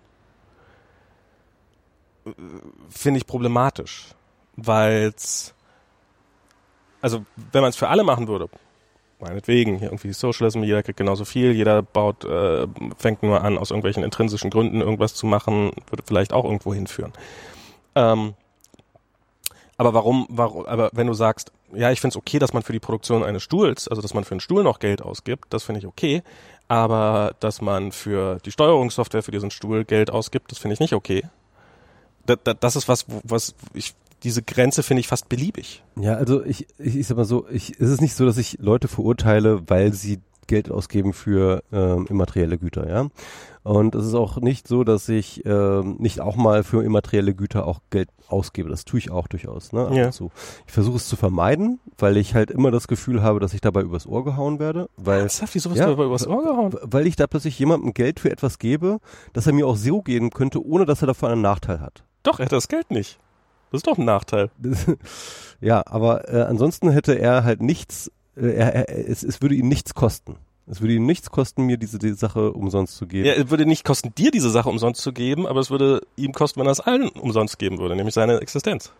Ja, also zumindest die Einnahmenquelle aus dieser, aus diesem Produkt. Was, wenn das sein eigenes Produkt ist, aber, das ist aber, Existenz? aber das ist halt, aber das ist halt einfach so, wie ich das sehe. Also ähm, äh, solange, äh, solange ich ohne Kosten jemandem etwas geben kann, gebe ich es ihm. So, das ist meine Philosophie. Du kannst eine andere haben, andere haben. Würdest du meine Wohnung putzen? Hä? Würdest du meine Wohnung putzen? Nein, wieso? Ich gebe dir auch die Reinigungsmittel. Nein, Du wieso? hast aber keine Kosten dadurch. Doch. Welche? Arbeitszeit? Arbeitszeit verursacht keine Kosten. Ähm, sag mal, Ma- Max, du hast das Konzept von Kosten nicht verstanden. Was ist das Konzept von Kosten? Was, was, was? Also Kosten sind nicht immer nur Geldkosten. Kosten ist Aufwand, Kosten sind Risiken, Kosten sind alle möglichen Dinge. Also äh, äh, Kost, also äh, hierher zu kommen waren Kosten. Ja? Ja. Ähm, das Bier hochzuheben ist ein Kosten. Ja? Ähm, mir an den Kopf zu kratzen sind Kosten. Äh, mir Gedanken zu machen, äh, wie ich äh, nächste Monat, äh, wie, wie, wie ich nächste Monat. Aber warum, warum ist das, es, das, sind, warum, das sind alles Kosten, das sind Aufwände, das ist alles was Aufwand kostet, das sind Kosten, ja. aber warum ist es okay, für etwas Geld zu nehmen, was ich nicht duplizieren muss, aber aus deiner Sicht nicht okay, für etwas Geld zu nehmen? Also, wenn, du- wenn du sagen würdest, also du, du würdest quasi argumentieren, wenn's, wenn, wenn Game of Thrones, wenn man das machen könnte, drehen könnte und spielen könnte und dann hat man eine Aufnahme und die kann man genau einmal abspielen und die kann genau eine Person sehen und die müsste dafür acht Milliarden ausgeben. Das ist sozusagen ein Theaterstück, ja. Ja, das, das wäre dann okay. Also Theater ist okay. Theater ist okay, ja. Dafür Geld zu nehmen ist okay. Das sind Leute, die stellen sich dahin, die haben Ja. Kosten, die äh, äh, und die müssen, die diese Kosten müssen beglichen. werden. Genau. Aber das gleiche Theaterstück zu filmen und diesen Film dann zu verkaufen, ist nicht okay. Genau. Obwohl die Kosten identisch waren. Also die Produktionskosten, ne? Also wie Ja, gesagt, ja, ich, ich, die ich rede, ich rede immer, ich rede immer sozusagen äh, Höhe des Preises gleich Grenzkosten, nicht die Produkt, äh, äh, Produktionskosten. Ja, ja, die Produktionskosten waren, die Produktionskosten waren aber absolut identisch. Ob ich es filme Genau, oder ja, nicht ja, filme. ja, ja. Also sie waren eher niedriger, weil ich nicht, die Kamera nicht Ja, brauchte. ja, ja, ja. So. Und, ähm, und du findest jetzt für diesen Film darf man kein Geld nehmen. Also darf ich bin Also, ja, ich, ja, ich also bin, ich bin in- kein, innerhalb deines Modells. ja genau, immer innerhalb meines Modells würde ich dafür kein Geld nehmen, ja. Warum nicht? weil es mich nichts kosten würde, sie Leute, äh, äh, dass jeder sie, den, den Film sehen kann. Und wenn ich einen Film gemacht habe, Nee, ganz nee, ehrlich, nee. dann bin ich auch total, dann bin ich auch total interessiert daran, dass ihn möglichst viele Leute Kosten. lesen sehen. Kosten. Aber keine Grenzkosten. Es hat keine Kosten dafür, dass ich die Leu den Leuten zeige. Also Aber- jeder zusätzliche View hat keine Kosten für mich. Aber der erste View. Nein, es Na, also ich meine, irgend, also es sind Kosten aufge, aufgelaufen. genau, ja, Und wenn, und wenn diese Kosten nicht refinanziert werden, ja. Dann würde ich halt irgendwie gucken, wie ich kann ich diese nee, nee, Kosten nee, nee, aber wenn diese. Kosten nicht refinanziert werden, hat man einen gigantischen Verlust. genau. Das heißt, man kann jetzt auf Also verschiedene, kommt, kommt drauf an, wie hoch man investiert hat, natürlich, ja klar. Aber ja, was, was auch immer man an Kosten hatte, egal ob es ein Cent Genau. war oder eine Million oder weiß der Teufel was, es waren Kosten und die sind angekommen. und die und, werden und sich nicht durch die, die Views einspielen. In- und, in deinem und da muss Modell. man halt genau, und da muss man halt andere Wege finden. warum muss? also ich würde dann andere Wege finden. Okay, also ich, ich, ich meine, wenn, wenn du sagst, ich will für mich dieses Modell haben, ähm, okay. Also ich bin Also- auch überhaupt nicht in der Lage, irgendwelchen anderen Leuten irgendwas aufzwingen. können. Naja, aber, aber, aber du hast es gerade als so eine Weltsicht. Es sollte für alle so sein. Ja, genau. Also und du weigerst dich selber für andere Sachen. Ich meine, wenn, wenn du sagen würdest, ich selber halte es so, weil das ist mein Geschäftsmodell, aber wenn dein Geschäftsmodell ist, ähm, 80 Cent für eine App im App Store zu nehmen, dann nimmst du halt 80 Cent für eine App im App Store. Und äh, dann, dann, dann, dann, dann wäre das ja, dann wäre das ja was anderes. Aber du sagst ja, nein, dieses Geschäftsmodell, dieses Geld für äh, Geld für für Grenzkostenlose Güter. für grenzkostenlose Güter finde ich falsch. Der soll sich gefälligst einen Sponsor suchen, der ihm das einmal finanziert und mir das dann kostenlos geben. Zum Beispiel. Das, also, das, das ist ja eine Forderung, die du, die du quasi hast. Ja, die es gibt natürlich tausend andere Möglichkeiten, sowas zu finanzieren. Was Äh, du denn? kannst zum Beispiel Spenden, ähm, ja, freiwillige Spenden äh, machen. Du kannst äh, halt Derivate beispielsweise, äh, dass du mh, das sind Derivate. also abgeleitete Güter, ähm, also im Sinne von, also was ich ja mache sozusagen, ich schreibe ein Buch und halte dann Vorträge über über die Inhalte des Buches oder gib, äh, gib Also Seminare. Star Wars, für Star Wars Geld zu nehmen ist nicht okay, aber für Star Wars Puppen Geld zu nehmen ist okay. Zum Beispiel, ja genau. Ist, oder äh, genau, Merchandise. Star Wars hat ja dieses Merchandise-Business total revolutioniert, Das hat- indem, ja, sie, ja, genau. ähm, äh, indem sie halt tatsächlich diese, diese Merchandise-Artikel fast mehr Geld gemacht haben als durch die durch Das- die Einnahmen. Äh, äh, Ich weiß nicht, ob sie mehr, auf jeden Fall für äh, George Lucas hat's reich gemacht, weil er die Merchandise-Rechte sich unter Na Nagel, Nagel gerissen hat, weil er schlau war. Mhm. Ähm, Ja, auf jeden Fall, auf jeden Fall. Nee, es, nee, gibt, es, nee. gibt, es gibt andere Modelle, ja. Es, äh, das heißt, es- man, es ist aber halt warum erst, dieses es eine, erstmal warum lehnst du falsch. dieses eine Modell Es ist so ab? erste, es ist, es ist erst, erstmal falsch, ähm, alle äh, zu sagen, dass, dass nur und eins ausschließlich durch den direkten Verkauf der jeweiligen ähm, ähm, äh, Informationsgüter man nur Geld verdienen kann. Das, das stimmt einfach nicht. Ja, das stimmt, das, das stimmt auch nicht. Ich glaube, das behauptet inzwischen auch keiner mehr. Ja, also Aber, aber du, deswegen, du sagst ja, dass das auf diese Weise gar nicht passieren soll. ja, also ich finde nicht, dass es ein legitimes äh, Geschäftsmodell ist. Aber die Puppen zu verkaufen ist dann doch okay. Ja.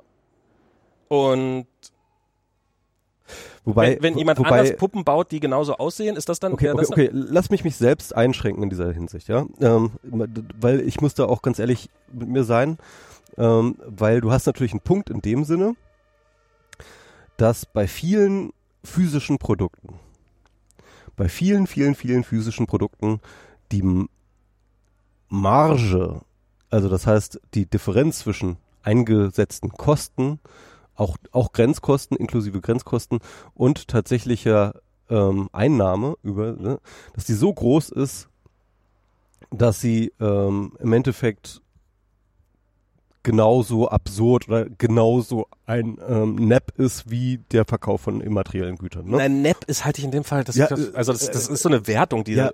la- Lass mich mal, also und das, das finde ich auch so interessant, zum Beispiel an diesem Konflikt zwischen Epic und Apple, ja. Weil das ist zum Beispiel meine Interpretation, ja. Beide verdienen ihr Geld in erster Linie mit dem Verkauf von Statussymbolen.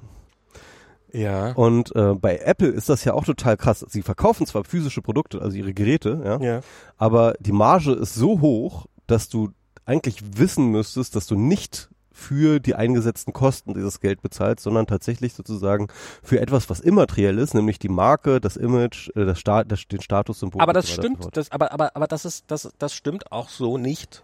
Weil, also ja, das stimmt natürlich. Auf der einen Seite hast du absolut recht. Apple hat eine gigantische Gewinnmarge da drauf und natürlich zahlen die Leute ganz massiv für den Status. Aber nehmen wir zum Beispiel mal an. Also so, du deutest an, dass du, bist jetzt gerade nicht an dem Punkt nicht zu Ende gekommen, dass sozusagen, wenn die, diese Marge irgendwie einen bestimmten Punkt überschreitet, dass es dann wieder Also, anfängt, also mal problematisch so, zu werden. ich, nee, ich sag mal so, wenn mein Modell, mein Modell ist ja im Endeffekt sozusagen Kosten sollten die Höhe der Grenzkosten betragen. Ne? Ja. Und ähm, die äh, sozusagen der Verkauf eines äh, sozusagen ähm, ein iPhone hat mehr hat einen Grenzkosten höher null, das ist wohl klar. Ja. Aber sie sind nicht auf der Höhe des äh, Geldes, das ich für ein iPhone ausgebe. Natürlich nicht. Ich weiß nicht so genau, wie hoch die Grenzkosten für ein iPhone sind, aber ich würde jetzt mal behaupten, irgendwo zwischen 300, 400 Euro mindestens. Sowas in dem Dreh, ja. Hm? Genau. Und dann verdienen sie aber trotzdem immer noch das Doppelte irgendwie äh, sozusagen ähm, an Einnahmen. Nein, nee, das, das haben, also das ist ja nicht gleich, das ist ja nicht gleich Verdienst. Das ist ja ein Großteil davon ist ja wieder Kosten. Nämlich zum Beispiel für die Entwicklung dieses iPhones. Genau, wobei, ähm, also ich, ich rede jetzt hier von Grenzkosten sozusagen. Ne? Ähm, ja, Moment klar. mal, die Entwicklungen sind. Ja, genau, genau, die Entwicklungskosten, die musst du dann sozusagen auf alle Geräte einmal umlegen. Das heißt also, selbst wenn die riesig groß sind, ähm, ja, ja die legst du auf alle Geräte um. Wie, wie, ähm, selbst wenn die Entwicklungskosten sind riesig groß sind, wird es nicht großer Teil der Kosten äh, ausmachen. Doch. Also, wie viele iPhones werden verkauft? Äh, ich weiß nicht, wie viele Millionen, aber die, die, die Entwicklungskosten sind fast so hoch wie nachher der Preis, der sozusagen die Produktion kostet. Du meinst für die gesamte Charge dann? Ja, also so ein iPhone, so eine Generation, ja. so eine iPhone-Generation kostet, glaube ich, in der Entwicklung ungefähr so viel, wie nachher dann die Herstellung aller Geräte kostet. Okay. Ich weiß, ich weiß nicht, äh, weiß nicht, ob die Zahlen genau sind. Also das, dann, dann müsste es ja tatsächlich so, so Hälfte Grenzkosten, Hälfte. Äh, äh also ich glaube, die äh, Gewinnmarge von Apple liegt irgendwie so bei 25, 30 Prozent. Ja, auf jeden Fall ziemlich hoch. Ähm, ja, ja. Also, also, also 35 Prozent ist halt tatsächlich in jedem in jedem Markt schon auch eine ziemlich hohe Marge und kein anderer Smartphone-Hersteller hat so eine große Marge. Ja, aber aber der Grund das, das, das ist doch, das ist doch das Irre. Das, also ich ja, äh, ich würde nur sagen, meine konsistente Argumentation wäre halt sozusagen, ähm, äh, alle Dinge in Höhe der Grenzkosten zu verkaufen und damit ähm, bin ich natürlich auch bei solchen Sachen wie Apple komplett neben der Spur, was sozusagen Also du darfst das Gerät zusammenbauen, du darfst es aber nicht vorher entwickeln, bevor du es zusammenbaust. Die, die Entwicklung dieses Geräts musst du irgendwie anders finanzieren, aber die, den Zusammenbau des Geräts, den kannst du dann nachher finanzieren. Genau. Und damit nimmst du jeden Anreiz, die Produktion des Geräts jemals effizienter zu machen. Ja, ich meine, ist immer so, meine, mein moralischer Kompass in dieser Hinsicht, ja, ja, ist auch nur ein Kompass. Es ist nicht so, dass ich äh, nach strikt diesen Leben, diesen Regeln lebe. Ich habe das schon gesagt. Ich gebe ja, auch Geld aus für digitale Güter und ich halte mich nicht daran. Und ähm, sie ist inkonsistent, äh, zum Beispiel meinen Apple-Produkten. Äh, äh, nimm das nicht für okay, okay. ein in Stein gemeißeltes Gesetz, was ich hier sage. Es ist sozusagen der Kompass, an dem ich mich orientiere. Okay, also ich meine, wie gesagt, wenn es der Kompass ist, an dem du dich orientierst, dann sei es dir geschenkt. Das ist ja, ich meine, du kannst dich ja orientieren, woran du willst. Es klang nur am Anfang so, als ob du das quasi, so sollte es sein. Und so sollte es für alle gelten. Und nach meiner, nach meiner, nach, nach meinem Wertkompass, ja. Und das ist, und, und das finde ich, das finde ich tatsächlich merkwürdig, weil, weil, weil du sagst, also du sagst ja nach wie vor und, und streitest es im selben Atemzug ab, aber du sagst ja, die Herstellung des Geräts, also das Zusammenschrauben, diese Arbeitszeit zu, zu bezahlen, dafür bist du bereit, Geld auszugeben. Aber für die Frage, wo kommt diese Schraube hin, bist du nicht bereit, Geld auszugeben. Ja, also wie gesagt, ähm, optimale Verteilung äh, wohlfahrtsökonomisch ist halt Höhe der Grenzkosten. Und deswegen ähm, aus der Wohlfahrtsökonomik äh, heraus betrachtet ähm, wäre das die beste optimale Verteilung. Ich glaube, da solltest du dich nochmal mit einem Ökonom unterhalten, weil also ich meine, hey, aber, ich, aber dann, aber dann, würdest, ich habe ich hab das ja von Ökonom. Ja, aber dann würdest du ja, also ich meine, das mag ja sein, dass das für die optimale Verteilung sorgen würde, aber es würde, also ich meine, wenn klar, wenn wenn jeder sich ein iPhone für 300 Euro kaufen könnte, dann ähm, wäre, dann würde Apple wahrscheinlich sehr viel mehr iPhones verkaufen aber dann wäre Apple trotzdem pleite. Ja, ähm, ich meine, man muss halt auch so sehen, ähm, Mariana Mazzucato hat ähm, ein wunderbares Buch geschrieben, ähm, das heißt äh, The Entrepreneurial State ähm, über ähm, und tatsächlich eins, eins der Hauptbeispiele, die sie dort ähm, beackert, ist Apple mhm. ähm, und zeigt halt sehr, sehr schön, ähm, legt sie da, wie praktisch alle ähm, Kerntechnologie, alle, alle Schlüsseltechnologien des, äh, des iPhones ja. an Universitäten entwickelt wurden. Und äh, das heißt mit anderen Worten, was Apple ähm, und viele andere ähm, Startups halt tun, ist tatsächlich ähm, öffentlich finanzierte Forschung zu leveragen, um damit Geld zu verdienen. Ja. Ähm, klar, natürlich hat Apple auch viel Forschung und Entwicklung investiert, das, äh, das stimmt, das ja. will ich überhaupt nicht sagen. Sie haben halt existierende, äh, sie haben halt häufig aber existierende Erfindungen, die halt mit öffentlichen Geldern finanziert wurden, optimiert, ähm, weiterverarbeitet, zu einem Produkt verarbeitet und solche Sachen. Das ist auch wichtig und das ist auch ein, ähm, äh, äh ein wichtiger Input, sage ich mal, in den Produktionsprozess. Aber es ist zum Beispiel jetzt nicht so zu sagen, okay, wir haben jetzt hier dieses Smartphone und das ist jetzt komplett auf Apples Mist gewachsen. Natürlich nicht. Sondern es ist halt tatsächlich äh, äh, die, die wichtigsten, fast alle, alle wichtigen Schlüsseltechnologien sind äh, mit öffentlichen Geldern finanziert worden. Ähm, ja. Und, und, und, und, und, und, und, äh, und dann ist doch nur noch eigentlich ein kleiner Schritt zu sagen, okay, die Investitionskosten in Forschung und Entwicklung, die dann noch zusätzlich gemacht werden mussten, dass man die auch irgendwie öffentlich finanziert, ja. Okay. Ähm, und dann macht das doch total Sinn, oder? Naja, aber dann hättest du wieder das ein Teil des Geschäfts.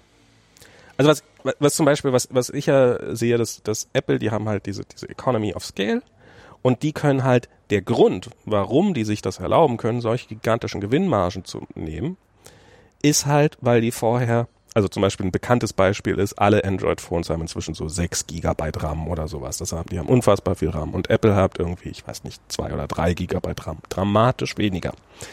Und der Grund, warum sie so wenig RAM verbrauchen, ist halt, weil sie keine Java-Engine haben, sondern weil sie was Eigenentwickeltes haben, was halt ein eigenes System, was halt darauf ausgelegt war, möglichst Arbeitsspeicher zu erhöhen. Und der Payoff des Ganzen ist, dieser ganzen Research and Development ist, dass, ähm, dass, äh, dass, dass die Produktions-, die Stückkosten nachher sinken. Und das gleiche hast du auch an anderen, das hast du natürlich an sehr, sehr vielen anderen Punkten auch. Wenn du halt ein System on a Chip entwickelst, du kannst halt, du kannst äh, ein ähnliches Ergebnis haben, also du kannst es teurer produzieren in kleinerer Stückzahl, ähm, nicht so gut integriert, dann kannst du es halt besser integrieren und dann kannst du es deutlich günstiger produzieren in großer Stückzahl. Und bei deinem Modell würde jeder Incentive, das Ganze zu integrieren, komplett wegfallen. Willst du damit andeuten, dass der Kommunismus nicht funktioniert, Max? ich ich, ich habe so meine Zweifel, sagen wir mal. Ich, also ich, Hast du Zweifel am Kommunismus? Ich, ich finde ich find deine, ich find deine, die, deine Trennlinie da so merkwürdig. Ja, die ist halt, wie gesagt, auch unscharf. Das ist, äh, das Na, die ist eigentlich sehr, sehr scharf. Also die, die, die Linie, wo du, die, die du ziehst, ist eigentlich sehr, sehr scharf. Du sagst nämlich. Ich orientiere mich aber unscharf daran. Ja, ja, okay. Ja, ja. Ähm, aber, aber ich, ich, ich, ich finde ja,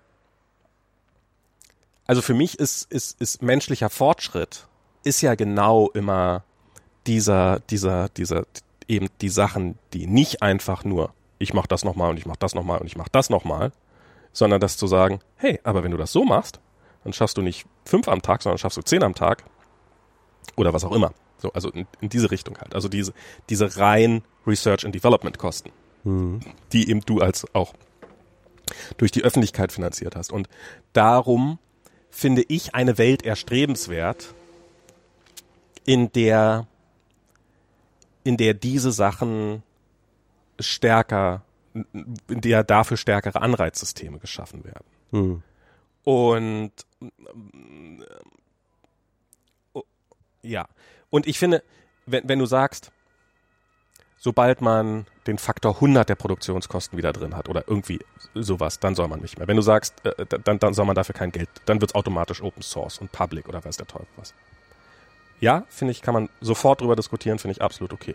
Wenn du sagst, es sollte keine Das ist eine gute Idee, ähm, äh, dass an, äh, dass an solchen, ähm, ja, das an solchen Kennzahlen ähm, zu machen, ne? zu sagen, okay, ähm, es ist total okay, an Software Geld zu verdienen, aber sich dumm und dämlich zu verdienen, ähm, ist halt einfach. Also ich finde überhaupt sich dumm und dämlich zu verdienen, ähm, ähm, ist, ist, ist eine ist, ist eine sehr schlechte Sache, weil wir haben festgestellt, wenn Leute dumm und dämlich und sehr reich sind, dann machen sie sehr, sehr dumme Sachen.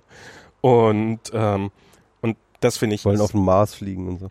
Ich, ich finde, es sollte, ich finde, es sollte keine Milliardäre geben. Also da stimme ich durch, sofort mit dir überein.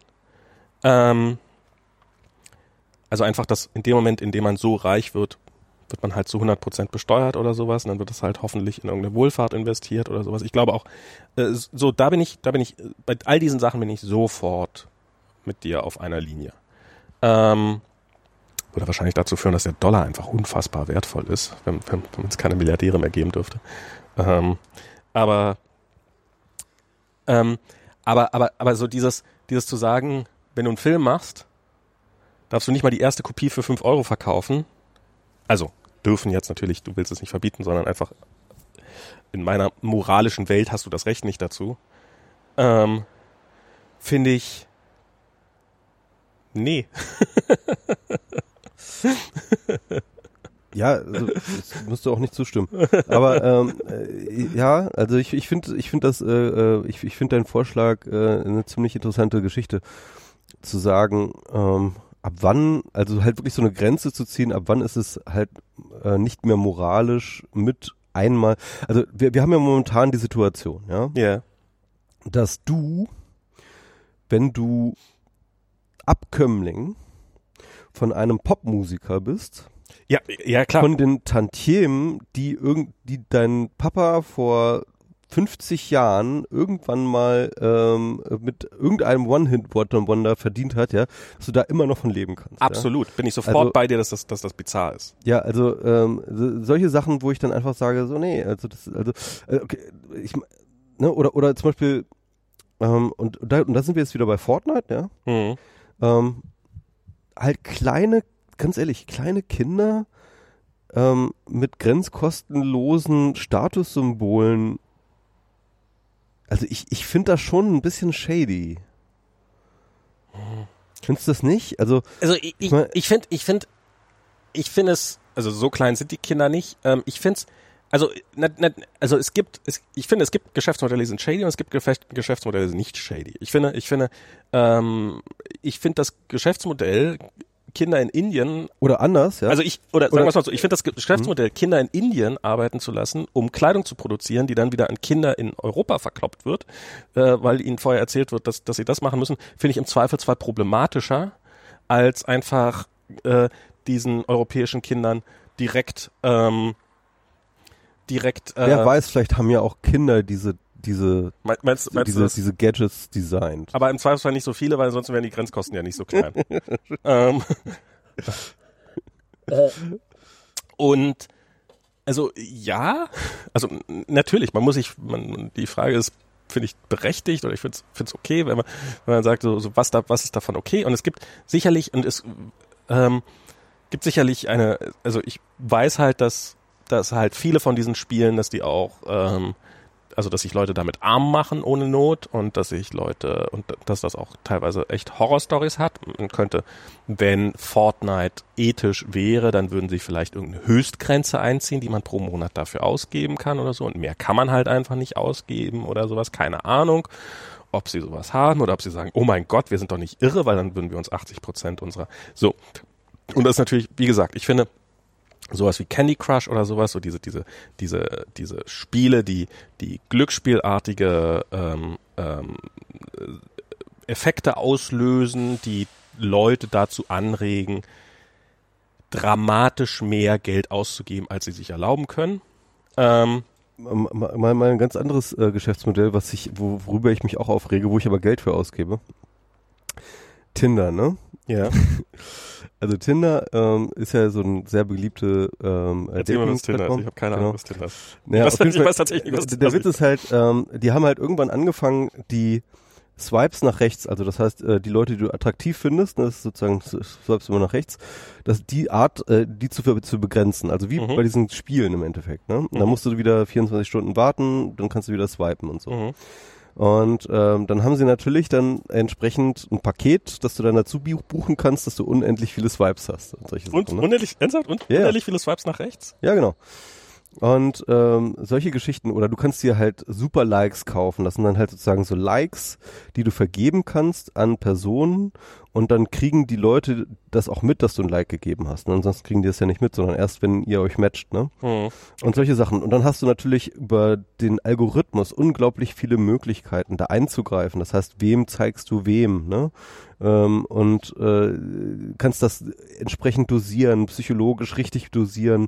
Äh, hast du genug Leu attraktive Leute da drin, aber zeigst du den attraktiven Leuten wiederum überhaupt nicht das eigene Foto oder wie auch immer. Also das gibt so, so, im Endeffekt ist sozusagen alles, was auf dieser Plattform basiert, ist total beliebig und von Klar. Tinder steuerbar. Und sie Natürlich. können für jede Form von Connection oder Connection-Herstellung oder die Erhöhung von Wahrscheinlichkeit von Connection-Herstellung einfach je, jegliche Summe nehmen. Ne? Mhm.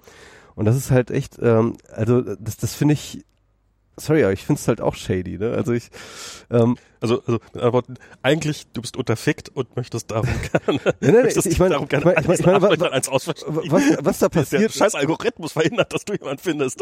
was da passiert, ist ja eigentlich, im Endeffekt werden ja, ähm, nimmt die Plattform alle Kontakte als Geisel und erpresst von allen anderen sozusagen Lösegeld, um ein Match äh, so möglich zu machen.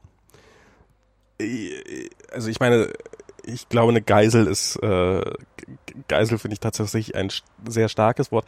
Naja, aber in dem Moment, in dem also Twitter anfängt, irgendwie meine Tweets zu monetarisieren, indem sie zwischendurch mal Werbung anzeigen, ist ja jetzt eigentlich nicht so großartig was anderes. Oder Facebook.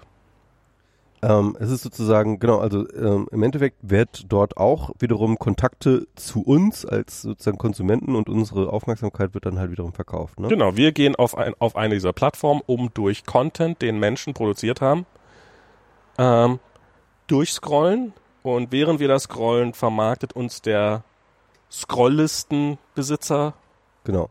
Also was halt immer wieder verkau Unsere verkauft Aufmerksamkeit wird, äh, sozusagen, es wird immer sozusagen auf Plattformen wird immer der Zugang zum jeweils anderen ver verkauft. Ne? Genau. Mal auf die eine und mal auf die andere Weise, aber im Endeffekt ist es immer so, dass halt Zugang verkauft wird.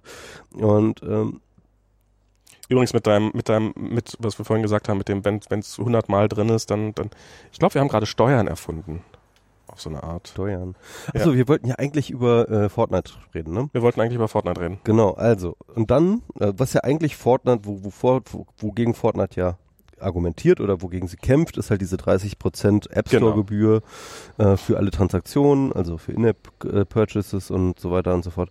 Und ähm, und das ist natürlich auch so eine Sache, ne? Weil diese 30% Ja. sind ja ähm, ich will jetzt nicht sagen, dass Apple da keine Kosten für hat, ne? Also die haben definitiv Kosten für den App Store und für den Betrieb de- des App Stores. Aber die Kosten gehen gegen null.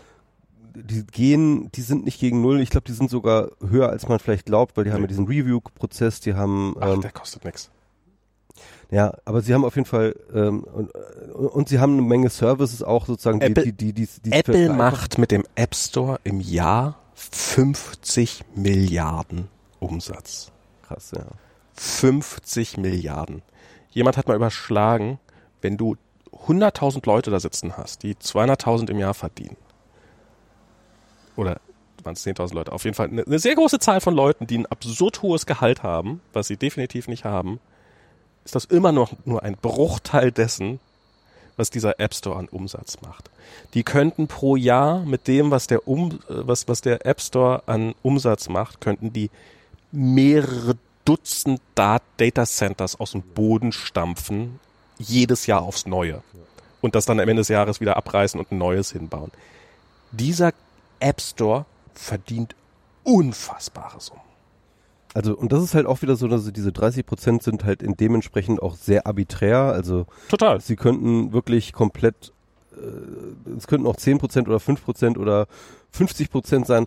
Ähm, es ist halt so wirklich, ähm, ja. Angeblich sagt ähm, für hier Apple News, für dieses Apple News Plus, dieses News-Abo, Mhm. waren ja die, also sagt die Gerüchteküche, dass sie bei 50 Prozent liegen würden. Also wenn ihr sozusagen das 50 Prozent des Geldes, was über Apple News Plus ausgeschüttet wird, wird an die Verlage oder an die, an die, an die Inhalteanbieter ausgeschüttet und den Rest behält sich Apple. Also ich habe jetzt gerade gelesen, dass die ähm, Inhalteanbieter, also die, die News, also die Verlage gerade ja. äh, Apple auffordern, ihren Deal zu verhandeln und sie wollen ähm, und, und sie, sie äh, beziehen sich dabei explizit auf den Amazon-Deal, also den Mhm. ähm, äh, Prime-Deal. Ähm, dass sie da halt auch sozusagen, also ich glaube, jetzt kommen jetzt alle auf Apple zu und wollen jetzt irgendwie ihren, äh, äh, wollen jetzt irgendwie ihre Sachen verbessern. Aber, äh, aber das ist das Interessante an der ganzen Geschichte so. Ähm, ja, und, und, und, und Jetzt bin ich mal gespannt, auf welcher Seite du da stehst in dem Kampf. ich stehe auf gar keiner Seite. Okay, du stehst auf gar Also ich, keiner also Seite. ich finde, also ich habe ja schon klar gerade dargelegt, dass ich beide Geschäftsmodelle äh, für äh, nach meinen Kriterien fragwürdig halte. Also du findest einfach, Fortnite sollte komplett auf alle Einnahmen verzichten und dann hätte auch Apple keine Einnahmen mehr. Problem solved. Eigentlich, eigentlich ist das die Lösung. Fällt mir Ja, auf. Mensch, klar. Kinder, so einfach kann es sein. Ruf mal bei, Ist ruf mal bei Epic an. Ist doch ein Kompromiss, oder? Ist ein Kompromiss? So, sollen, sollen sie dir für diese Idee Geld geben oder ist, ist diese Idee kein Geld wert? Also ich würde die schon für ein paar hundert Millionen verkaufen. aber, diese, Ähm. aber sie hat doch keinerlei Grenzkosten. Man kann sie doch auf alle Bereiche ausdehnen. Also darfst du doch eigentlich gar kein Geld dafür nehmen. Noch, ich, ich, ich bin ja Berater. Das ist ja, ich, ich verkaufe ja so. die Beratungstätigkeit, nicht die, nicht, ähm, Ach so, du, du, du berätst, dass du da stehst und das erzählst. Du, berät, du, du, du verlangst dafür Geld, dass du da stehst und das erzählst. Du verlangst nicht Geld für das, was du sagst. now you're getting it. Ah. Ähm, aber, also, äh, ich wollte es, ähm, wo ist denn hier der, der Öffner? Okay. Ähm,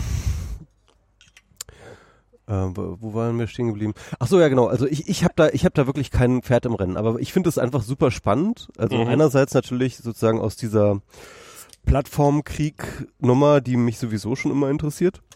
Ähm, und äh, und, und ich sehe das da auf so eine ganz ähm, machiavellistische oder, oder fast irgendwie Karl von Clausewitz-artige äh, äh, Perspektive, dass ich mir einfach nur einfach interessant finde, wie die Frontverläufe da, statt, da stattfinden. Yeah. Und aber mein mein Guess ist, und darauf ist dieses Video, auf das wir gerade äh, verwiesen haben, ne? also dieses, ähm, dieses Verarschungsvideo, For naja, Fortnite. Fortnite, Fortnite Verarschungsvideo von Apple, ähm, ist da natürlich dieser Hinweis, dass ähm, und ich und und das habe ich jetzt auch gehört oder beziehungsweise auf Twitter gelesen, dass halt ganz, dass die Kids wirklich wirklich wirklich Free Fortnite ähm, Mhm. ähm, dass das deren, deren Schlachtruf ist und dass sie jetzt tatsächlich, äh, d- dass sie jetzt sich total identifizierend mit Fortnite jetzt äh, Apple als das große, böse, Big Brother-artige Superkonzern, äh, gut gemacht. Corporate, Corporate Sehr gut Konzern. gemacht. Ähm, ich ich finde das, ich finde das so witzig. Also ich finde es, ich finde es richtig witzig. Und ich glaube tatsächlich, dass Apple das richtig zum Problem werden kann. Ne? Also Apple Mhm. hat ja jetzt gerade erst, ähm, das ist auch gerade neu irgendwie ähm, äh, Marktkapitalisierung von zwei Mil äh, von zwei Billionen. Billiarden. Äh, nee, warte mal. Von zwei- Billionen. Und im Englischen Ja. sind Trillions. Genau, im Bill genau Billionen im Englischen Trillions, genau. Ja. Die wertvollste Firma der Welt. Ja, ähm, sie haben jetzt halt, ähm, äh, wie heißt die, Akosco, äh, Arcana? Irgend so ein Ölproduzenten. Ja, das ist die, das ist der, das ist der Ölproduzent. Den Ölproduzenten, genau. Der, der Ölproduzent von Saudi-Arabien. Ähm, also im Endeffekt kannst du so sagen, diese Firma ist die Volkswirtschaft von Saudi-Arabien, Hm. weil Saudi-Arabien hat praktisch keine andere, Vol Ja. keine, keine, keine, keine andere volkswirtschaftliche Sache, außer, außer dieser eine Firma. Ähm, und äh, ja, die, die haben sie jetzt äh, surpassed, also die haben sie jetzt über, überholt und ähm, krass. Also ich bin in diesem ganzen Spiel, also bin offensichtlich kein Epic-Spiele-Spieler. Ich weiß, dass die Firma sehr umstritten ist. Ich habe da, da, da habe ich keinen Skin in the Game oder wie man immer, immer sagt. Ich habe, äh, ich, wo ich aber Skin in the Game habe. Ach so, wir müssen noch die Story zu Ende erzählen, weil das Krasse war ja, also nachdem Apple, äh, also nachdem Genau, Epic will das Geld nicht mehr zahlen. Apple hat, will das Geld nicht mehr zahlen, ähm, Apple schmeißt sie aus dem Store, ne? Also Also konsequent. die, nee, die, die bauen, die bauen ihren eigenen Store ein, wo man mit eigenen, mit einer, mit der eigenen Kreditkarte bezahlen kann und sagen, hey, guck mal, ist übrigens viel billiger, als wenn du hier über In-App-Purchase bekaufst. Äh, gib uns doch deine Kreditkartennummer und daraufhin hat Apple sie aus dem Store geschmissen. genau, das ist aus dem Store Weil die geschmissen. Apple Play, äh, Apple App Store Rule ganz klar besagen, darf man nicht. Haben sie einfach klar gegen die Regeln verstoßen und Genau. jedenfalls, äh, aber das haben sie kalkuliert natürlich gemacht, das sind ja nicht doof. Und sie haben halt gleichzeitig, nachdem sie rausgeschmissen worden, haben sie sofort eine Klage gegen Apple, äh, gegen Antitrust eingereicht, ja. Genau. Woraufhin Apple jetzt, und das ist jetzt wirklich die, die, die Nuclear Option gewählt haben und ähm, ich, ich weiß nicht, noch nicht, glaube ich, entzogen, aber sie haben gedroht, die gesamten Entwicklerlizenzen von, Das hat, das hat E- Epic gesagt, dass sie das damit drohen. okay, Ähm, also es ist, ist, also nee, das Epic hat gesagt, dass Apple damit droht. ja. Also das ist, äh, es ist quasi jetzt nicht von Apple Also, quasi. also Apple hat das nicht offiziell. ich weiß nicht, ob die das bestätigt haben, aber vielleicht äußern die sich Ja. auch einfach nicht dazu. Also ich würde jetzt, ich sehe jetzt kein, also Epic hat dagegen geklagt, dass sie das jetzt machen. Also jetzt auch nochmal ge dagegen geklagt, dass sie. Genau, die haben halt quasi, hat Apple dann damit gedroht, dass die, dass die den Apple Developer Zugang entziehen und dann nochmal direkt die nächste Klage hinterher. Okay, deswegen. krass, okay. Und ähm, Und, aber das ist wirklich krass, weil du, das muss man noch nicht, das ist eine Sache, die vielleicht auch nicht viele wissen. Epic ist nicht nur ein Spielehersteller, sondern sie sind selber auch eine Spieleplattform in dem Sinne, dass sie halt ähm, die 3D-Engine und die Spiele-Engine für ganz, ganz, ganz, ganz, ganz, ganz viele andere Spiele machen, nämlich Unreal. Ach, die Unreal Engine. Ach die so, Unreal ja, ja. Engine ist auch von Epic Games. Ähm, Unreal ist halt ähm, äh, eine der ist, ist wahrscheinlich die wichtigste Es Game gibt zwei. Engine. Hä? Es gibt zwei. Es gibt Unity und Unreal. Ja, aber Unreal ist die wichtigere, glaube ich. Ich ne? weiß nicht. Ich glaube, Unity ist die wichtige, aber Unreal ist wichtig. Also auf jeden Fall ähm, ein Shitload an Spielen, Ja. die auf iOS auch funktionieren, basieren auf Unreal Engine, ja, und äh, auf allen anderen äh, Plattformen. Das heißt mit anderen Worten, Wir haben die, diverse Male Epic-Mitarbeiter auf der Bühne gesehen, äh, wo sie dann irgendwie bei irgendwelchen Apple Keynotes, wo sie irgendwie zeigen, wie geil jetzt die Unreal Engine auf ihrem neuen iPhone läuft. und der Witz ist halt, ähm, Epic ist gerade dabei, eine neue Version von Unreal zu für, äh, zu releasen, Von der Unreal Engine? ja, von der Unreal Engine. Okay. Das heißt mit anderen Worten, ähm, durch, wenn, wenn Apple das durchzieht, dass sie halt äh, den, die, die Entwicklerlizenzen entziehen, dann kann halt tatsächlich, ähm, verzögert sich zumindest irgendwie die, die Portierung von Unreal Engine auf äh, iOS und wahrscheinlich auch auf Mac und, und das heißt auf die gesamte Apple-Plattform. Äh, Ja, wer weiß auch, was, worauf, worauf die Entwickler, also ich meine, es, die, die müssen ja nicht nur für einen Mac entwickeln, die kannst, du kannst ja auch einfach einen Entwickler sitzen haben, der halt an der Engine baut, egal für welche Plattform. Die wird ja einmal geschrieben und dann quasi nur angepasst für die jeweilige Plattform. Also das, das, das kann auch generell die Entwicklung dieser Plattform nach hinten schieben, natürlich. Ja. Und das ist halt, äh, das ist die nukleare Option, muss man schon sagen. Ne? Also das ist schon krass. Ja, ja. Also das, das, das, das wird noch richtig spannend. Also, äh, also Also ich, wie gesagt, ich habe kein Skin in the Game. Ich, äh, was Epic angeht, ich habe eher, ein, aber ich, ich bin halt Entwickler und ich bin und und ich bin iOS-Nutzer und ich aus beiden Perspektiven bin ich mit der Policy von dem App Store extrem unzufrieden und wie der App Store funktioniert. Und ähm, als Entwickler sehe ich einfach, dass die, dass die Entwickler-Tools ähm, die Apple zur Verfügung stellt, also so Xcode und sowas, das ist alles ganz okay, aber ähm, also ich habe neulich habe ich getwittert, gestern glaube ich, dass ähm, ein, ein Android-Telefon, das irgendwo rumliegt, ist integraler Bestandteil unserer Bildinfrastruktur für iOS. Ähm, und der Grund dafür ist nämlich, dass wir haben einen Bildprozess, also wenn wir was bauen, wenn wir eine App bauen, dann ähm, bauen wir die nicht auf dann baut die nicht jemand auf seinem Laptop und lädt die dann irgendwo hoch. Das ist so der, der, der, der offizielle Weg. Sondern was wir halt machen, ist halt, wir laden den Pull-Request irgendwie zu GitHub hoch und dann hat GitHub für uns eine Maschine, auf der das gerne gebaut wird. Und, und das wird dann gebaut und das wird dann zu Apple in den App Store hochgeladen. Und um das dann in den App Store hochzuladen, ähm, würde man sich jetzt vorstellen, bieten die eine API ab, äh, an, aber Apple ist Apple und bietet darum aus dem Grund, aus irgendeinem Grund keine API dafür an. Du darfst, also es gibt den, der Prozess ist eigentlich nur manuell machbar. Also haben irgendwelche Open Source Entwickler eine Software entwickelt namens Fastlane, mit der man diesen Prozess automatisieren kann und mit der man dann Software automatisiert im Testflight oder im App Store hochladen kann. Dafür muss man sich mit seiner Apple-ID einloggen und jetzt setzt es Apple seit Anfang des Jahres voraus, dass jede Apple-ID muss Two-Factor-Authentification haben. Und Two-Factor-Authentification heißt, dass hin und wieder muss man mal einen Code eingeben und den kann man sich per SMS zuschicken lassen. nur per SMS. Nee, du, du kannst ihn entweder auf ein iOS-Device äh, ankommen lassen oder halt per SMS und bei uns kommt er per SMS an. Er kommt auf diesem Android-Device an. Dieses Android-Device postet diese SMS dann in einem Slack-Channel und dann setzt sich irgendein Entwickler hin und muss diesen Prozess quasi manuell einmal durchmachen und dann geht unsere Authentifizierung wieder für einen Monat. Geil. Und Wichtigstes Utensil für Entwicklung beim Apple, äh, Mac, äh, bei, bei Apple ist halt ein Android-Phone. irgendwo liegt ein Android-Phone rum. Und ich bin jetzt gerade am überlegen, weil das passiert halt oft genug und es gibt halt oft genug Probleme damit, ob man nicht dann automatisch wieder ein Skript schreibt, was diese Nachrichten dann wieder aus diesem Slack-Channel rausholt und dann automatisch dann quasi dann entsprechende Keys generiert und weiß der Teufel was. So. Und ich sitze jetzt seit, diese, diese Umstellung auf GitHub, da sitze ich jetzt seit drei Tagen dran.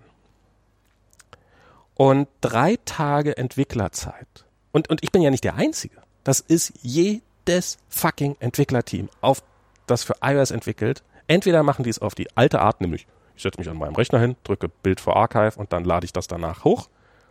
Oder wenn sie einen automatisierten Prozess haben, hat sich bei jedem von denen irgendwo, haben die alle irgendwo dieses Android-Telefon rumliegen oder halt irgendwie so eine, so eine Option. Ich habe von anderen habe ich heute gehört, ah, wir, wir wählen, da gibt's einen Rechner, da wählen wir, da steht dann irgendwo ein Mac Mini rum, da wählen wir uns dann per VNC ein und dann sieht man da den Code und dann kann man den abtippen oder sowas oder steht eine Webcam davor. Aber irgendwo gibt's immer diesen Prozess. Der Webcam, geil. ja, That's a reality. ja, ja. Und, und das kotzt mich echt an. So dieses, dieses, dieses, dieses, das ist, das, das ist nicht, weil die schlecht sind, das Die ist sind auch ein nicht, bisschen spoiled, oder? das ist, das ist denen egal. ja, genau. Und es ist halt, und es ist ich, halt, meine, ich meine, Apple war ja auch vor allem mit der iOS-Plattform deswegen so erfolgreich, weil sie ein attraktives Angebot an Genau, die Developer genau. gemacht haben. Und ne? das haben sie komplett, und, und es ist irre, wie Microsoft das komplett vernachlässigt und wie Microsoft da in den letzten Jahren nachgelegt hat. Hm. Ich, ich, ich bin mittlerweile, wenn ich so mir überlege, so, was ich so entwickle, ich bin, ich bin, ich entwickle auf, ich nehme VS Code als Ed- Editor, der ist von Microsoft gemacht, ich entwickle in der Sprache TypeScript. Das ist übrigens der größte äh, äh, äh, VS Code ist tatsächlich das, das größte ähm, Open Source Projekt auf GitHub. Okay, Ähm, wurde, habe ich mir gerade gelesen. okay, spannend. Ähm, ich finde ich jetzt ein bisschen überraschend, weil ich hätte jetzt schon gedacht, dass es noch deutlich größere gibt, so Linux-Kernel oder irgendwie sowas. Ähm, auf GitHub, oder? Ich weiß nicht, ob die auf GitHub liegen, aber ich wette, also ich gehe mal davon aus, dass es jetzt irgendwie äh, der Python-Quellcode, äh, keine Ahnung, ist, ist jetzt auch so. Ähm, TypeScript, Microsoft-Produkt, GitHub, Microsoft-Produkt, ähm, ähm, React Native, weite Teile mittlerweile Ni- äh, Mi- Microsoft-Produkte. Also ich werde langsam so zu so einem Microsoft-Nutzer, einfach weil die sehr, sehr gute Produkte bauen und im Augenblick und klar, irgendwann dreht sich das Ganze um. Das heißt, War React nicht von Facebook? React und React Native ist von Facebook, aber jetzt hat React, äh, äh, Microsoft hat gerade React Native für Windows und React Native für Mac rausgebracht und haben das, also das gab schon vorher als Open Source Projekt, aber die haben das jetzt so richtig auf die Beine gestellt und eben Microsoft bringt React Native für Mac raus, das heißt, dass du Apps in React Native für Mac und für Windows entwickeln kann und deren Hoffnung ist, dass sie dadurch mehr Windows-Apps kriegen. Macht ja auch Sinn. Ähm, und darum müssen sie halt für einen Mac gleich mitentwickeln, weil das im Augenblick die dominante Plattform ist. Und für Entwickler. Und ähm, oder zumindest eine hinreichend wichtige Plattform. Und Apple äh, da gerade ziemlich massiv ab. Und das, und das, also der iTunes Connect Store, der ist schon, und, und dieser ganze Review-Prozess, dieser, dieser beliebige Prozess. Und, und, ähm, und Apple hat da ein Monopol. Und jetzt habe ich auf Twitter gerade eine lange, lange Diskussion mit Leuten gehabt, die sagen, äh, Apple hat da überhaupt gar kein Monopol. Apple ist da, hat da 30% Marktanteil, was die Smartphones angeht. Ähm, kauft ihr doch ein Android. Und das stimmt, klar. Als, als Telefonanbieter, als, also als Endnutzer hat Apple kein Monopol. Aber ähm, da kann ich mir ein anderes Telefon kaufen, wenn es mir mit Apple zu blöd wird. Das wird auch schwer, wenn du zu lange in dem Apple-Ökosystem drinne steckst, aber so, so, so Apple hat das Monopol auf ihre eigene, Sie haben das Monopol, aber wenn du, wenn du ein Dienst, wenn du, ihre eigene Plattform. wenn du ein Dienstleisteranbieter bist, du bietest eine Dienstleistung an und du brauchst für diese Dienstleistung eine App, was immer mehr Anwendungsfälle werden, dann ist es keine Option für dich zu sagen, ach, für Apple mache ich das nicht. Kommt ein bisschen drauf die Dienstleistung an, aber ja. Also, wenn du, wenn du, wenn du halt sowas wie Gorillas hier, die so ein Lieferdienst sind, wenn du, wenn du Carsharing-Anbieter bist, wenn du die Bahn bist und Tickets verkaufen willst, dann, dann darfst du teilweise, die Bahn dürfte, glaube ich, nicht mal keine iOS-App anbieten. Also die haben wirklich keine Wahl. Die müssen halt einfach für alle wichtigen Plattformen Apps anbieten. Ähm, wenn du ja, solche Dienstleistungen halt, die, du- die du digital buchen kannst. Wenn du Spiegel Online bist und deine eigene App an, dann, dann ist das keine, dann kannst du die Webanwendung, aber wenn du den Leuten auch push Aber das ist ja nicht die Definition von einem Monopol. Die Monopol ist ja tatsächlich sozusagen eine ähm, marktbeherrschende Stellung. Das heißt also, ähm, also eine strenge Definition von Monopol heißt sogar, du bist der einzige Anbieter von.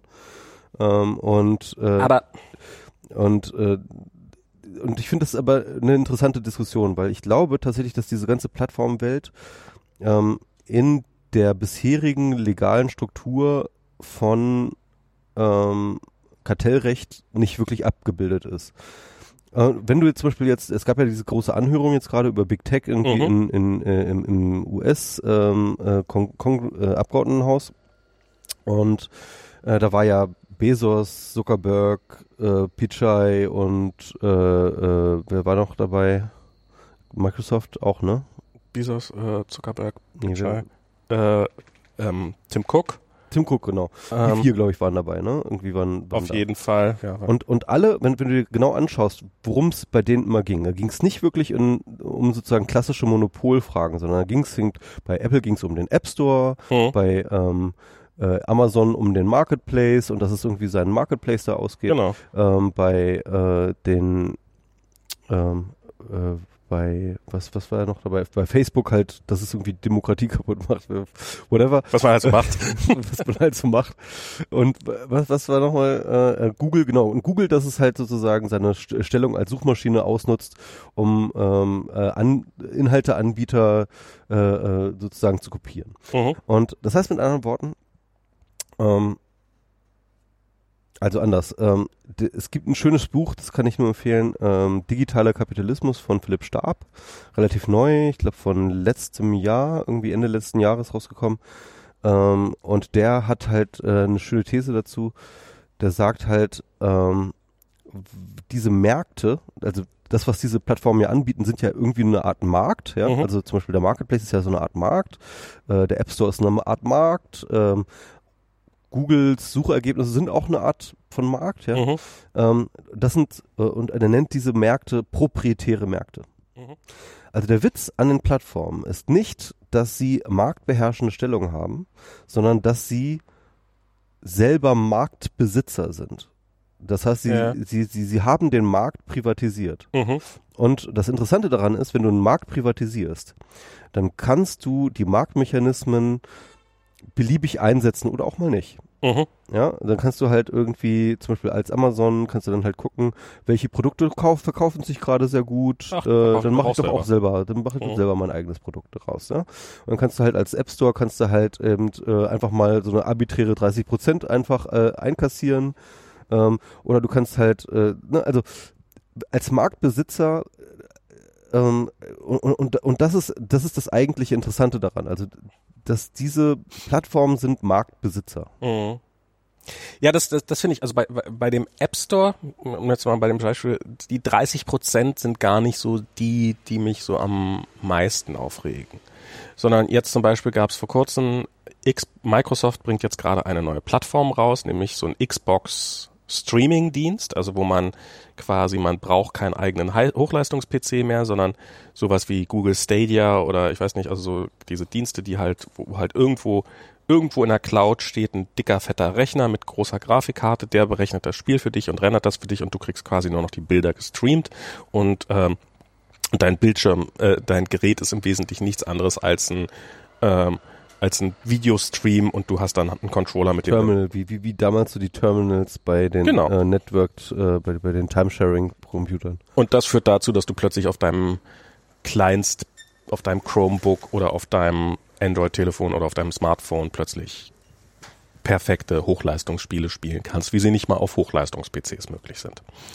Ähm, Und ist das denn äh, latenzmäßig funktionabel? äh, hängt von deinem Internet ab. In Deutschland also eher nicht. ähm, Okay. also das, das ist tatsächlich, das ist tatsächlich so ein Ja, das ist ein guter, gutes Argument für, für, ähm, für, für, für Glasfaser. Aber es sollte eigentlich, also wenn du eine 50 Mbit-Anbindung hast oder sowas, sollte es wohl ziemlich gut funktionieren. Ich habe es nie selber gemacht, ich habe keine, keine Erfahrung damit. Ich würde es gerne mal ausprobieren. Und die haben halt auch eine iOS-App rausgemacht und die sind halt rausgeschmissen worden. Die haben halt, sind halt nicht durch den Review durchgekommen damit. Und die Begründung, die Apple gegeben hat, ist, ja, wir konnten ja nicht jedes Spiel, also so, ihr habt da eine Spielebibliothek und wir konnten ja nicht jedes von diesen Spielen testen. Wir wissen also gar nicht, also wir können vielleicht 99 von diesen 100 Spielen testen, aber das 100. kann ja sein, dass da irgendwie Nacktheit drin ist. Und, und solange wir die nicht alle testen können, können wir diesen Dienst leider nicht zulassen. Und jetzt könnte man argumentieren, jetzt könnte man sagen, okay, das kann natürlich der Grund sein, aber der Grund könnte auch einfach sein, dass Apple ein eigenes Spiele-Abo hat, Apple Arcade, was nicht so gut zu laufen scheint, und dass sie einfach keine Konkurrenz mögen. Und äh, ich kann nicht beweisen, kann auch nicht gut Cloud. Sie können da auch nicht mithalten, glaube ich, wenn sie, Sie können- wenn sie wollten. Sie können, sie können, sie können da wahrscheinlich auch nicht gut mithalten.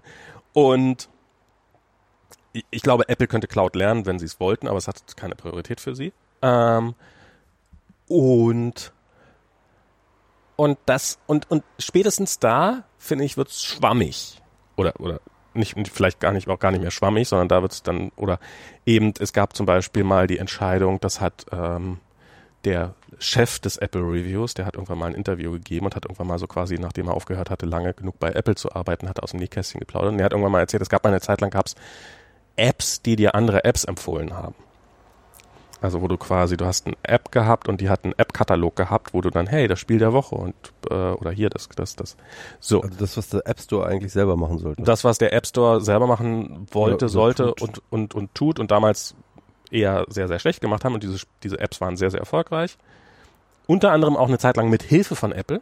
Also das App Store Team hat durchaus solche Apps auch empfohlen und die Zusammenarbeit war wohl teilweise sehr, sehr gut. Bis dann irgendwann mal die Entscheidung kam, nee, das geht nicht mehr. Und von einem Tag auf den anderen ist quasi gesamte Kategorie an Apps aus dem App Store geschmissen worden. Und in dem Fall sind es Leute, und da mag die App sogar kostenlos gewesen sein, oder ist wahrscheinlich sehr, kosten, sehr, sehr wahrscheinlich kostenlos gewesen, wo, wo Firmen, mehrere Firmen von einem Tag auf den anderen die Existenzgrundlage entzogen bekommen haben. Ja klar. Das passiert, glaube ich, in der Hinsicht dann auch ständig. Ne? Und das passiert relativ häufig, also es passiert so krass, passiert es jetzt sicherlich nicht so wahnsinnig häufig, aber dass, dass es Probleme gibt und dass Leute, dass Menschen echte Angst bekommen, und zwar Existenzangst in dem Fall, ist sehr aber, häufig Aber, sorry, das, das gibt's doch irgendwie seit Google, äh, seit es Google gibt, ja. Also ähm, Google, das ist der Klassiker, Google ändert seinen seinen äh, Ranking-Algorithmus und äh, Leute verlieren ihr Geschäftsmodell. Also äh, Ja, nein, naja, ich meine, dass du, dass du, dass du irgendwie Oder, oder Facebook, das ist total krass. ne? Also du musst dir überlegen, was passiert ist, als Facebook, ähm, die ja ähm, eine Zeit lang halt ihre Pages und äh, äh, sozusagen sehr, sehr prominent im Feed promoted haben Ja, ja. und, und eine ganze Menge News-Seiten wirklich komplett auf Facebook-Traffic umgestellt haben, teilweise bis zu 50 bis 70 Prozent oder so Facebook-Traffic ähm, ähm, optimiert haben. Ich meine, ich meine, BuzzFeed ist, ist im Endeffekt so entstanden, ja. Ja, ja. Ähm, die haben ihr gesamtes Geschäftsmodell darauf aufgebaut, ja. Und dann auf einen auf einen, auf einen, auf einen Tag, auf einen Tag auf den anderen stellt Facebook halt seinen News-Algorithmus, äh, Genau. äh, äh, sein Newsfeed-Algorithmus um und das Ganze, und plötzlich geht der ganze Traffic weg. Also ich, ich will nicht sagen, dass du ein Anrecht, ein Recht Ja. darauf hast, dass dein Geschäftsmodell morgen noch funktioniert. Das, das, das will ich nicht sagen und das will ich auch gar nicht. Was ich halt sagen will, ist, dass der Grund, glaube ich, warum Apple das gemacht hat, ist halt, dass sie gesagt haben, das wollen wir haben. Das ist unser Business. Ja, klar. Weil Apple verkauft jetzt ja auch Werbung zum Beispiel im App Store und sowas. Also Ja. im App Store suchen. Werbung ist auch eine super spannende Sache, ne? Also jetzt mit neu iOS, ähm, mit dem neuen iOS kommt ja jetzt tatsächlich auch diese ähm, Opt-in-Version für die ähm, Geräte-ID, äh, für Tracking, so, für mhm. Tracking-Geschichten. Aber äh, können wir können wir es danach? Ich, ich wollte noch mal kurz so und und da, da finde ich es halt. Ähm, das sind halt so diese Punkte, wo wo es wo es mindestens schwammig wird, äh, wahrscheinlich sogar eigentlich relativ klar. So wo ich sage so, da, da, bei diesen Apps handelt Apple wahrscheinlich nicht im, also definitiv nicht im Interesse der Entwickler, wahrscheinlich auch nicht im Interesse der Nutzer, ähm, sondern aus purem Eigeninteresse. Sie wollen halt einfach nicht, dass dass jemand anders diesen Markt übernimmt, also werden die halt rausgekickt. Ja, total. Und das finde ich, das, die, die, diese ganzen Sachen und ich finde find auch, ähm, also was ich Apple zum Beispiel auch so, das iPad, was glaube ich könnte ein viel, viel besseres Gerät wär, sein, wenn der App Store besser funktionieren würde, weil im App Store ist es im Augenblick nicht möglich, Apps zu verkaufen. Du kannst Apps für kleines Geld verkaufen, das sind die Leute bereit auszugeben, aber du kannst nicht irgendwie, du kannst nicht 200 Dollar nehmen. Also kannst du probieren, aber es wird halt einfach niemand deine App kaufen, weil halt, ähm, weil dieser der App Store halt sehr optimiert ist so für diese kleinen Snack snackable Käufe, so, so dieses, wo man im Zweifelsfall, wo man im Zweifelsfall auch enttäuscht ist von der App und halt sagt, ha, waren ja nur, waren ja nur zwei Euro, mir doch wurscht. So wie, wie ein Kaffee. Wohingegen, wenn du 200 Euro für irgendwas investiert hast, fängt schon mal damit an, dass es keine Demo-Version gibt. Und dass Demo-Versionen explizit verboten sind im App Store. Ähm, und dann haben die Leute angefangen, dass du irgendwie mit In-App-Purchases das irgendwie nachkaufen musst. Und dann wollte Apple, dass du auf Subscriptions gehst und macht dir für Subscription irgendwie dann, dann sinkt nämlich, wenn du im ersten Jahr musst noch die 30 Prozent zahlen, aber im zweiten Jahr der Subscription musst du noch 15 Prozent an Apple abdrücken. So, so probieren sie nämlich den Markt dann langsam, also die, die Entwickler dazu zu bewegen, doch hier alle mal umzusteigen auf Subscriptions.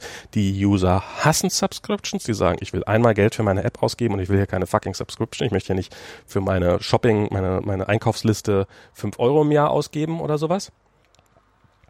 Ähm, und und und und darum funktioniert, also der App Store funktioniert halt für diese, für diese, für, für, für, für aufwendige Apps funktioniert er halt nicht, weil du bist halt, ähm, zum einen bist du darauf angewiesen, also zum, zum einen besteht halt die, einfach die Gefahr, dass du, du entwickelst irgendwie ein Jahr lang oder zwei oder längere Zeit lang eine App und dann lädst du dir das erstmal in den App Store hoch und willst die halt freigeschaltet haben und dann sagt Apple, nee, ja, das ist äh, Risiko, ja. Re Regel 4838 hat zwar vielleicht eigentlich, und dann kannst, dann kannst du, kannst du appealen, dann kannst du, dann kannst du hoffen, dass es passiert.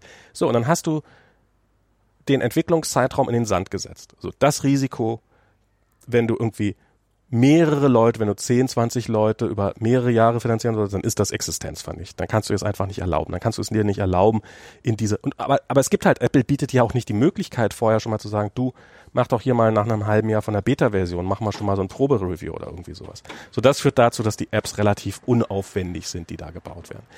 Ähm, Apple kann auch jederzeit, wenn halt mittendrin, kenne ich halt auch genug Leute, gibt's halt auch keine Regeln für die halt so was weiß ich was, Insta, äh, Instacast hier, äh, der, der Podcast-Client ähm, ähm, von Martin Hering, der hat ähm, der hat irgendwann mal Flatter-Spenden, also konntest direkt im Podcast-Client flattern. Und dann hat Apple das angenommen und war drinne, ewig lange das Feature und wir haben uns auch, äh, das war so die Zeit, als Flatter für mich sehr gut funktioniert hat. Weil wir, wir schwimmen, glaube ich, drüber geredet auch. Da kam irgendwie mal für ein, zwei Monate kam dann mal plötzlich richtig Kohle rein, weil die Leute plötzlich ihren Flatter-Button eingeschaltet haben, jedes Mal, wenn sie eine Podcast-Folge gehört haben. Oh. Und dann hat er halt irgendein so Dot-Update, so irgendein Bugfix hochgegeben, hochgeladen und dann hat Apple gesagt so, äh, sind ja Spenden drin, Spenden erlauben wir nicht. Mach die Spenden raus gesagt, ja, aber die sind hier schon seit mehreren Monaten drin, die Spenden, und die haben euch bisher nicht gestört. Da habe ich gesagt, ja, aber jetzt stören sie uns. Mach die raus. Und dann hat er halt keine andere Wahl gehabt, als das rauszunehmen. Und das ist natürlich die, die, das ist natürlich so auch wirklich so die, die, die, du, du hast ein Feature ewig lange drin gehabt, die Leute nutzen es und du willst und dann stellst du fest, so scheiße, plötzlich unter einer neuen iOS-Version vielleicht sogar durch Apples Schuld, crasht die App ständig, muss einen Bug fixen, muss den schnell fixen, dann kommt dann irgendein so Review und sagt, ah, nee. Hat zwar überhaupt nichts mit deinem Bugfix zu tun, aber nee. Und so, das, das, das ist die nächste Möglichkeit. Und, und dann ist es halt so, dass, dass dieser App Store halt, dadurch, dass es keine Demo-Version gibt, dadurch, dass, ich weiß nicht, ob das Vertrauen existieren und ähm, dass halt hochpreisige Sachen nicht funktionieren. Und ich glaube, das ist einer der Hauptgründe, warum es einfach keine guten Apps also es gibt gute Apps fürs iPad, es gibt sehr, sehr gute Apps fürs iPad, aber warum es keinen großen Markt mit fantastischen iPad-Apps gibt. Hm. Was im Endeffekt auch wieder Apple schadet. Ja, klar. Weil deren Verkaufsargument fürs iPad damit sinkt. Aber würdest du jetzt sagen, also das ist die eigentlich spannende Frage. Das sind jetzt alles, äh, glaube ich, valide Kritiken an der konkreten Ausgestaltung des App Stores. Ja. Aber die Existenz des Extors, also im Sinne von ein regulierter Prozess zur Annahme und äh, äh, äh an, sozusagen die, diese Filterfunktion, die der App Store hat, mhm. ja, ein Review und wir lassen nicht alles zu, im Gegensatz zum Beispiel, sag ich mal, zu einer offenen Plattform, vergleichsweise offenen Plattform wie zum Beispiel Windows, ja. Mhm. Windows war ja ganz lange ähm, oder I, Apple oder OS X für, für, für, für that matter. Also, ähm, hältst du das und auch sozusagen dann nochmal so ein, jetzt mal unabhängig davon, wie hoch das ist, aber halt dafür dann auch nochmal eine Gebühr zu, zu äh, einzunehmen. Äh, das Konzept an sich findest du aber okay. Äh, bis zu einem gewissen Grad. Also ich, ich, ich, ich habe keine gute Lösung für das Problem weil ich sehe, dass der App Store eine Aufgabe erfüllt. Ich glaube nicht, dass er die so gut erfüllt, wie seine Befürworter es gerne hätten, aber ich glaube, dass, also es gibt, es gibt eine Milliarde iOS-User auf dieser Welt und viele davon ähm, sind nicht sonderlich technikaffin, haben keine Ahnung, was sie tun und ähm, und das Vertrauen überhaupt erst zu schaffen. Ich kann mir hier eine App runterladen, dann kann ich die jederzeit wieder löschen und eben und ich meine, es spricht ja auch was zum Beispiel für diesen dieses In-App-Purchases, weil Ja, total übrigens, ne? du drückst nicht irgendjemand eine Kreditkarte in die Hand, der sie danach vielleicht irgendwie missbraucht oder sowas, sondern die hat halt Apple und Apple überweist nur das Geld und damit dann Und, so. und ich finde, muss aber sagen, ich finde das total angenehm, dass äh, wenn ich mal so eine Subscription mache, dass die total einfach kündbar dass, ist. dass, dass ich halt irgendwie über Apple die kündigen kann. Ja. Und dass halt äh, der Anbieter nicht irgendwie, was ist so, bei Subscription ist es immer so ganz häufig, dass, dass solche Anbieter dann irgendwie shady-mäßig versuchen, ähm, dich davon abzuhalten, das zu kündigen und das irgendwie kompliziert machen und dann nicht auf deine E-Mails reagieren und what, whatever, ja. Halt Arbiträre einfach im. System eine Möglichkeit gibt zu sagen, so ich kündige dieses Abo und dann ist das einfach wams. Da funktioniert das einfach. Genau. Also das ist, das gibt einem so als User so eine gute Sicherheit. Das finde ich irgendwie. Genau, und, und, das, und das erhöht auch meine Bereitschaft, ein Abo abzuschließen, Ja, genau. weil ich weiß, dass es nachher. Also das ist ähm, und, und das sind das sind solche Sachen, die der die der App Store definitiv bietet und die die Apple da bietet, die das das Vertrauen in mich erhöhen äh, in in das Ganze. Ich glaube, man könnte die deutlich billiger haben. Ich glaube, man könnte die auch besser haben, weil so leicht zu finden finde ich diese Abo-Kündigung dann krass, auch wieder ne? Also nicht. Man muss, man muss dann halt irgendwie über die eigene Apple-ID erstmal sich in sein Genau, iCloud-Konto ist schon- eindingsen und äh. Das ist schon, das ist schon nicht so geil leicht zu finden. Das könnte schon, Ja. das könnte schon, da, da merkt man schon, dass sie da 30 Prozent von abkriegen von jedem Ja, Dollar, der ja, das, das stimmt schon, ja. Das ist, also so ganz einfach ist es dann auch nicht, ne? Oh. Ja, das ist immer so, ja. Und ja, genau, solches, also und ich, also ich, ich finde auf jeden Fall mein Device, ich sollte darauf kompletten Zugriff haben. Es sollte die mög es sollte die Checkbox geben, die ich an der dran steht, ich weiß, ich bin ein Idiot und ich sollte das nicht tun, aber ich will jede beliebige und dann kann ich Apps aus jeder beliebigen Quelle installieren. So. Das sollte es geben aus meiner Perspektive. Also so wie bei äh, OS X auch. So wie bei OS X, so wie bei Android. So. Ähm, und ich finde, diese Apps sollten auch, also bei, bei Google probiert das ja dann dazu durch zu verhindern, dass du bestimmte Dienste nicht, also dass du bestimmte Services nicht nutzen kannst, dass du nicht auf Maps zugreifen kannst und sowas. Ist auch ein bisschen gewissen Grad nachvollziehbar, weil sie haben halt auch Kosten gerade für Maps und sowas. Egal. Ähm, das ist das, das, ist das eine. Das andere ist, ähm, ohne, ohne eine gute Lösung zu haben, dass halt Apple einfach zu wichtig geworden ist in diesem ganzen Spiel. Und dieses, diese ein, dieses einseitige Diktieren der Bedingungen und Durchsetzen der Bedingungen, und wir sind alle auf den Goodwill von Apple angewiesen, ähm, finde ich, der ist, der ist für die Entwickler nicht gut, ich glaube, der ist für die User nicht gut und ich bezweifle, dass er für Apple in allen Bereichen gut ist. In einigen Bereichen ist es sicherlich gut, aber auch nur kurzfristig. Also wie gesagt, dieses iPad-Beispiel, ähm, und Aber, aber ganz ehrlich, das iPad-Beispiel, so wie es für mich angehörte, war einfach, das ist einfach schlechte Moderation. Und wenn sie halt ein bisschen mehr Ressourcen reinschmeißen würden, besser moderieren Machen sie aber würden, Genau, also dann hat halt würd- keine Priorität für Apple. Genau, na, also da, dann würde das die Plattform definitiv, wie du ja sagst, irgendwie profitieren, ja. Ja, ja, also ich, ich, ich sag nicht, also ich, ich, also ich glaube, man könnte diesen App Store, wie er ist, definitiv besser machen, ohne gleich das Gesamtkonzept abzuschaffen. Also ich habe definitiv Detailprobleme an diesem App Store.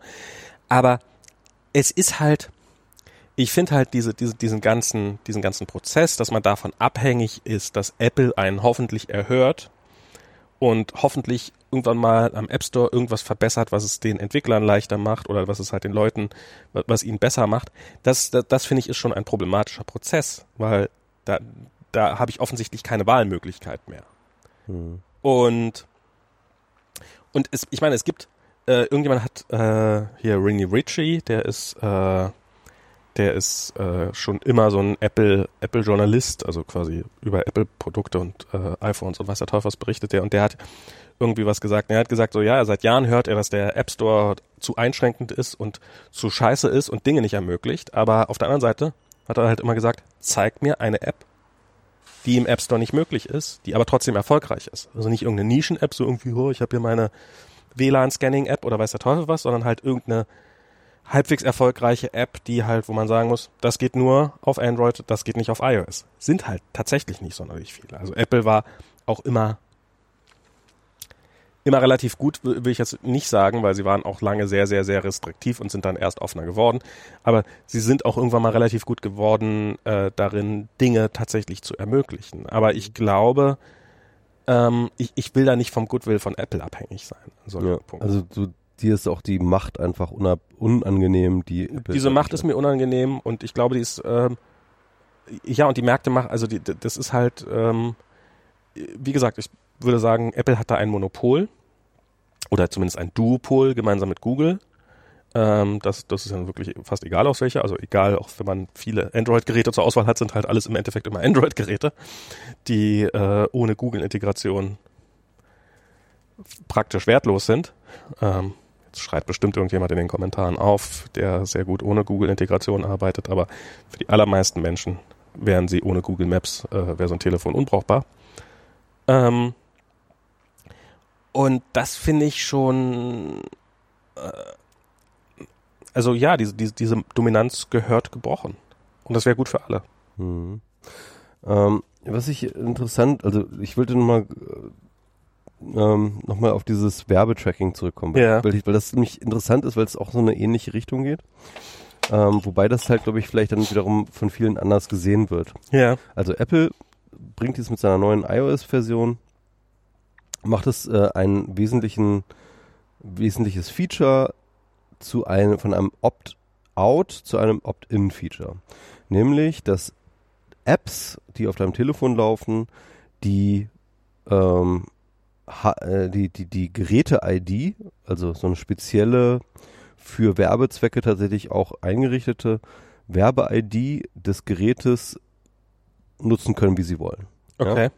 Also das ist, äh, es gibt. Also das ist eine Nummer. Das ist so eine Nummer, ist so eine, so, so eine oder ein Hash. Ist die pro Ahnung. App einmalig oder pro Telefon einmalig? Ich glaube, die ist pro Telefon einmalig. Ah.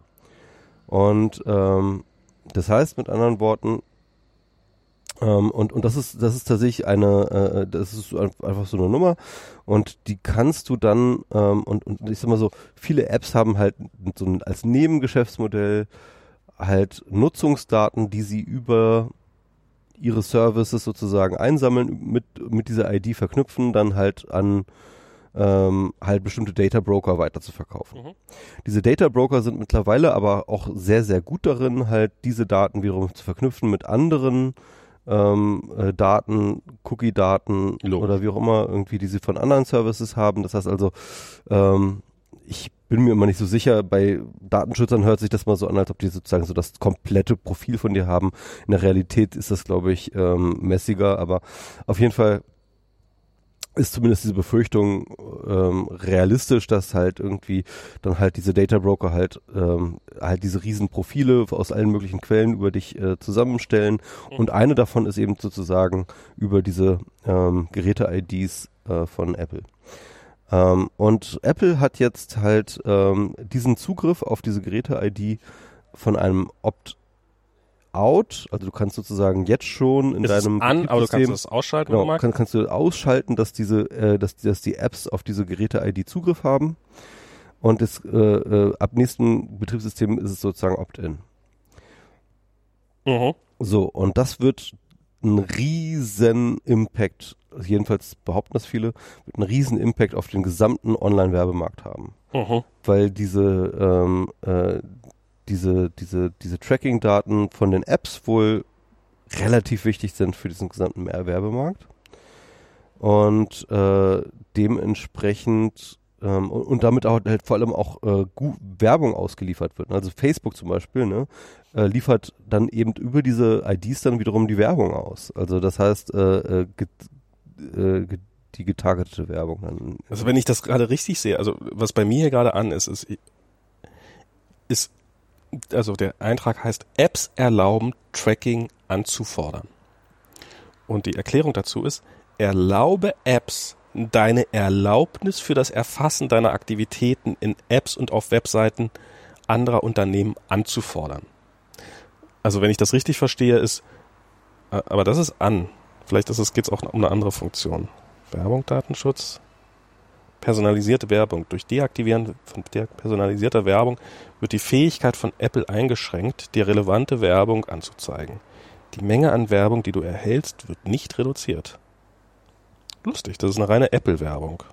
Genau. Von Apple ausgelieferte Apple, Werbung. Apple verdient ja auch Geld mit Werbung, also nicht wahnsinnig viel, aber auch. Mhm. Ist halt auch ein Geschäftszweig für die. Das ist lustig, der, der, der, der gleiche Spruch könnte sehr ähnlich auch bei, bei Facebook irgendwo stehen. Ähm, so, da, da kann man ja auch die Personalisierung der Werbung einschränken und äh, dann. Ähm, aber beide waren eben gerade an. Ich bin schon auf iOS 14, keine Ahnung. Bei mir waren jetzt beide dieser Sachen an. Okay, ich, ich, ich weiß nicht. Also auf jeden Fall. Ja. Ähm, äh, jedenfalls ist jetzt halt äh, großes äh, Hallo in der ganzen Werbebranche und äh, vor allem alle Werbebranche Abhängigen. Und das sind nicht nur Facebook und Google, sondern Ja, ja. sind halt auch äh, Das sind gerade nicht Facebook und Google. ja, ja, vielleicht, vielleicht, vielleicht auch eher so. Ähm, es sind halt vor allem auch so Website-Betreiber, also News-Site-Betreiber und Genau. so weiter und so fort, die halt äh, viel von Werbeeinnahmen abhängen. Und ähm, ja, und äh, das von Datenschützern wird das natürlich total gefeiert jetzt. Ne? Mhm. Ähm, bei Netzpolitik war auch ein großer Artikel, der es äh, groß gefeatured hat und gefeuert hat. Aber Apple mögen tun sie alle trotzdem nicht. Oder die, sehr, sehr, die im allermeisten dann nicht. Das finde ich immer wieder erstaunlich. Das, Ja, keine Ahnung. In dem Artikel war es auf jeden Fall, wurde, Ja, ja. Wurde, wurde Apple dargestellt als äh, die schaffen das, was ähm, die, EU, äh, die EU und äh, Deutschland äh, regulatorisch bis heute nicht geschafft haben, nämlich tatsächlich sozusagen ähm, ein Opt-in für Werbetracking zu machen. ja. So. Und ähm, und das ist interessant, also einerseits, das kann man natürlich so sehen, das kann man natürlich sozusagen aus so einer Datenschutzperspektive, das ist mal total ähm, sinnvoller Move und so weiter und so fort und so Ja. vermarktet das Apple ja auch. Aber es ist natürlich äh, wiederum halt auch ein Ka Plattformkampf wieder, ne? Es ist natürlich wieder ähm, äh, ein, ein, ein Kampf gegen Google und Facebook. Es ist ähm, es ist ähm, ein ähm, es ist der Versuch, einen Paradigmenwechsel. Das ist ja auch interessant, dass Facebook das, äh, Apple das immer wieder versucht, so Paradigmenwechsel herzustellen. Ne, irgendwie ähm, äh, Flash Kill, also auch aus so einer Überzeugung heraus, Mhm. Flash killen, äh, die DVD killen, dies, das, ja. Äh, äh, was ihnen halt gerade nicht passt und ich glaube tatsächlich, dass zum Beispiel das Werbegeschäftsmodell tatsächlich auch eins von diesen Dingen ist, die sie killen wollen. Ja, und es ist, ist und es ist halt schon irgendwo, es fängt halt schon irgendwann an. Hey, Nachrichtenseiten, wir, äh, ihr könnt übrigens über euer Tracking möglicherweise, ist ja immer noch umstritten, ob es tatsächlich so viel, so, wenn man nicht mehr tracken kann, ob das so viel weniger Umsatz bringt. Ähm, ihr könnt über das Tracking nicht mehr ganz so viel Umsatz machen. Hier ist übrigens unser Dienst, äh, wo ihr euch, äh, wo, wo, wo ihr an euren Kunden Abos verkaufen könnt. Ja, genau. Ja. Äh, alles, was ihr machen müsst, uns 50 Prozent abgeben und äh, schon seid ihr, seid ihr gut dabei. Genau. Ähm, es, in dem Moment ist das plötzlich alles nicht mehr so ähm, so selbst Altruistisch. so altruistisch, äh, ja. wie, wie es vielleicht auf den ersten Blick erscheint. Genau, also das ist das ist natürlich so die Sache. Also das heißt, ähm, das Paradigma, das sie abwürgen, ist natürlich nicht nicht ihr Paradigma, sondern das ist das Paradigma der Konkurrenz. Ja. Genau. Genau. Ihr eigenes Werbetracking machen sie. Ja, genau. Und äh, und ihr Werbetracking, auf das können sie halt im Zweifel auch verzichten. Das ist, glaube ich, keine relevante Einnahmequelle. Ja, aber aber aber nee, aber obwohl sie irrelevant ist, existiert sie trotzdem. Ja, klar. Das ist das ist auch nochmal so eine Inkonsistenz auf so eine Art, ja. Wobei ich halt keine Ahnung habe, wie gut oder schlecht die das da machen oder Ja, dann ist es halt die Frage, Apple macht an diesem App Store so unfassbar viel Geld, aber sie führen trotzdem noch Werbung im App Store ein. ja. Und das ist, ich habe für dieses Gerät über 1000 Euro ausgegeben und ich muss, ich krieg trotzdem noch Werbung im App Store angezeigt, wenn ich nach irgendwas suche. Das ist schon abgefallen, ja. Und ähm, und das, wo mir diese Firma jahrelang äh, mich damit geworben hat, dass ich da, dass ich da nicht über irgendwelche Werbe, dass ich da nicht so ein Werbeop Werbeopfer bin. Also das ist, Ja, Apple ist schon echt auch sehr hypokritisch. Ohne Frage. Und ähm, ja, das finde ich echt. Ähm, also Was, was sollte man da jetzt machen? Das ist jetzt das Interessante. Also, ähm, gute Frage. ähm, wie, wie, wie sollte man das regulieren? Oder kann man das regulieren? Ist es sinnvoll, das zu regulieren? Also sollte man zum Beispiel sagen, okay, Apple, pass mal auf, hier 30 Prozent sind zu viel, wir schreiben jetzt einfach mal 10 Prozent vor. Oder ähm, sollte man hingehen und sagen, hey, ähm, dein Review-Prozess ist zu biased oder dein äh, oder oder du solltest vielleicht einen unabhängigen Review-Prozess machen, äh, installieren. Also wa- Das, das wäre doch interessant, was Apple so, jetzt so, so eine unabhängige Review-Instanz, die dann sowohl für den Play Store als auch für den App Store oh nach. Qualitätskriterien agiert. Ja, und dann wird da politisch Einfluss drauf genommen. Ja, genau. Ja, das ist dann wieder, ja. Also äh, irgend, irgendjemand nimmt, irgendjemand missbraucht ja immer seine Macht. Das, das finde ich bei diesen Spielchen halt immer das Ding. Ja, das stimmt, ja. Ähm, ich find's. Also ich, ich, ich habe kein, also erstmal, erstmal finde ich, dieses mit den Säbeln rasseln finde ich erstmal gar nicht so eine schlechte Idee. Der Congress könnte das ruhig noch ein bisschen selbstbewusster machen. Ich finde auch das EU-Parlament könnte da durchaus mal ein bisschen in Bewegung kommen, weil das hat schon durchaus Erfolg gezeigt. Also Apple hat zum Beispiel schon mal, die haben, so wie WWDC haben sie angekündigt, dass es eine unabhängige, äh, weiß nicht, ob es unabhängig ist, aber das ist nochmal quasi, wenn, dass du nochmal ein Appeal hast, also dass du, wenn, wenn du, wenn irgendwas von dir abgewiesen wird aus dem App Store, dass das dann halt, dass du quasi eine Sheets-Instanz hast, ähm, wie genau das funktioniert, weiß ich ehrlich gesagt gar nicht. Ähm, die dann nochmal dein Appeal entgegennimmt. Wie viel es dann in der Praxis nachher bringt, weiß ich nicht. Aber nicht so wie das Facebook-Konzil, das sie jetzt da einrichten wollen. Ja, keine Ahnung. Ähm, so kann, kann man ja erstmal ein bisschen so, das, das ist ja schon mal so ein Hinweis drauf, dass sie, dass sie, dass sie äh, so, so bereit sind, Zugeständnisse zu machen. Und ich, wenn man je, je heftiger man da droht und ähm, ich, ich finde, ich finde das, insofern finde ich das gut, was Epic da macht, weil Epic hat, die haben halt die Kohle. Das die haben auch die Macht vor allem. Und die haben die Macht und das könnte sich ein kleiner Entwickler könnte sich das niemals ja. erlauben. Der wird einfach, der wäre raus aus dem App Store und gut ist und tschüss. Und aber Epic mit Epic kann sich das halt nicht erlauben und das bringt das jetzt auf, auf mal auf die Agenda und das finde ich darum finde ich das also das ist wenn wenn beide da verlieren Apple also und Epic, Worten, dann kann das für uns nur gut sein. Genau, mit anderen Worten, äh, bei dem Konflikt zwischen Epic und äh, Apple bist du für den Konflikt. ja, genau. ähm, wie ich ja, ich sage ich sag ja auch mal so, meine Position zum Nahostkonflikt ist, ich bin dagegen. okay. ja, okay. Ähm, es ist tatsächlich die, die, die, die schlauste Einschätzung des Nahostkonflikts, die ich bisher gehört habe. ja. Finde ich nicht gut. ähm, äh, ja, äh, also ich in dem Fall bin ich für diesen diesen Konflikt und ähm, ich finde so erstmal erstmal ein bisschen mit mit den Säbelnrassen kann er nicht schaden. Ähm, aber ja, wie, wie ich schon, glaube ich, auch selber, ich, ich bin da durchaus auch ambivalent, wie weit das gehen soll, wie viel da erlaubt sein soll, wie viel nicht erlaubt sein soll. Aber ähm, ich, ich finde es halt, es fängt an, problematisch zu werden. Also es gibt auf jeden Fall, es gibt halt in China, da gab es einfach keine VPN-Apps geben im App Store, die gibt's dann halt einfach nicht im App Store. Die Gründe dafür sind total naheliegend. Ähm, die sind dann halt alle von einem Tag auf den anderen rausgeflogen. Und dann, dann ist das halt so. Dann hast du auch. Aber, aber äh, iOS hat doch eine VPN-Funktionalität integriert. Ähm, vielleicht nicht in China, ich weiß es nicht. Also du kannst. Ja. Ich weiß, ich, ich weiß es nicht. Ich weiß mhm. es nicht. Ähm, oder die funktioniert dann nur für also ich habe ich hab keine Ahnung, aber die VPN-Apps sind halt irgendwann mal aus dem App Store alle rausgeflogen. Und das sind halt die, die es im Zweifelsfall relativ einfach machen, da rein Nur in China auf dem App Ja, ja. Okay. Nee, nee, die VPN-Apps, die haben, da, da, haben sie irgendwann mal eine API eingebaut, um das explizit. Das ging ewig lange nicht. Und dann irgendwann haben sie mal eine API eingebaut und das funktioniert ganz gut. Oder, oder sogar sehr gut. Und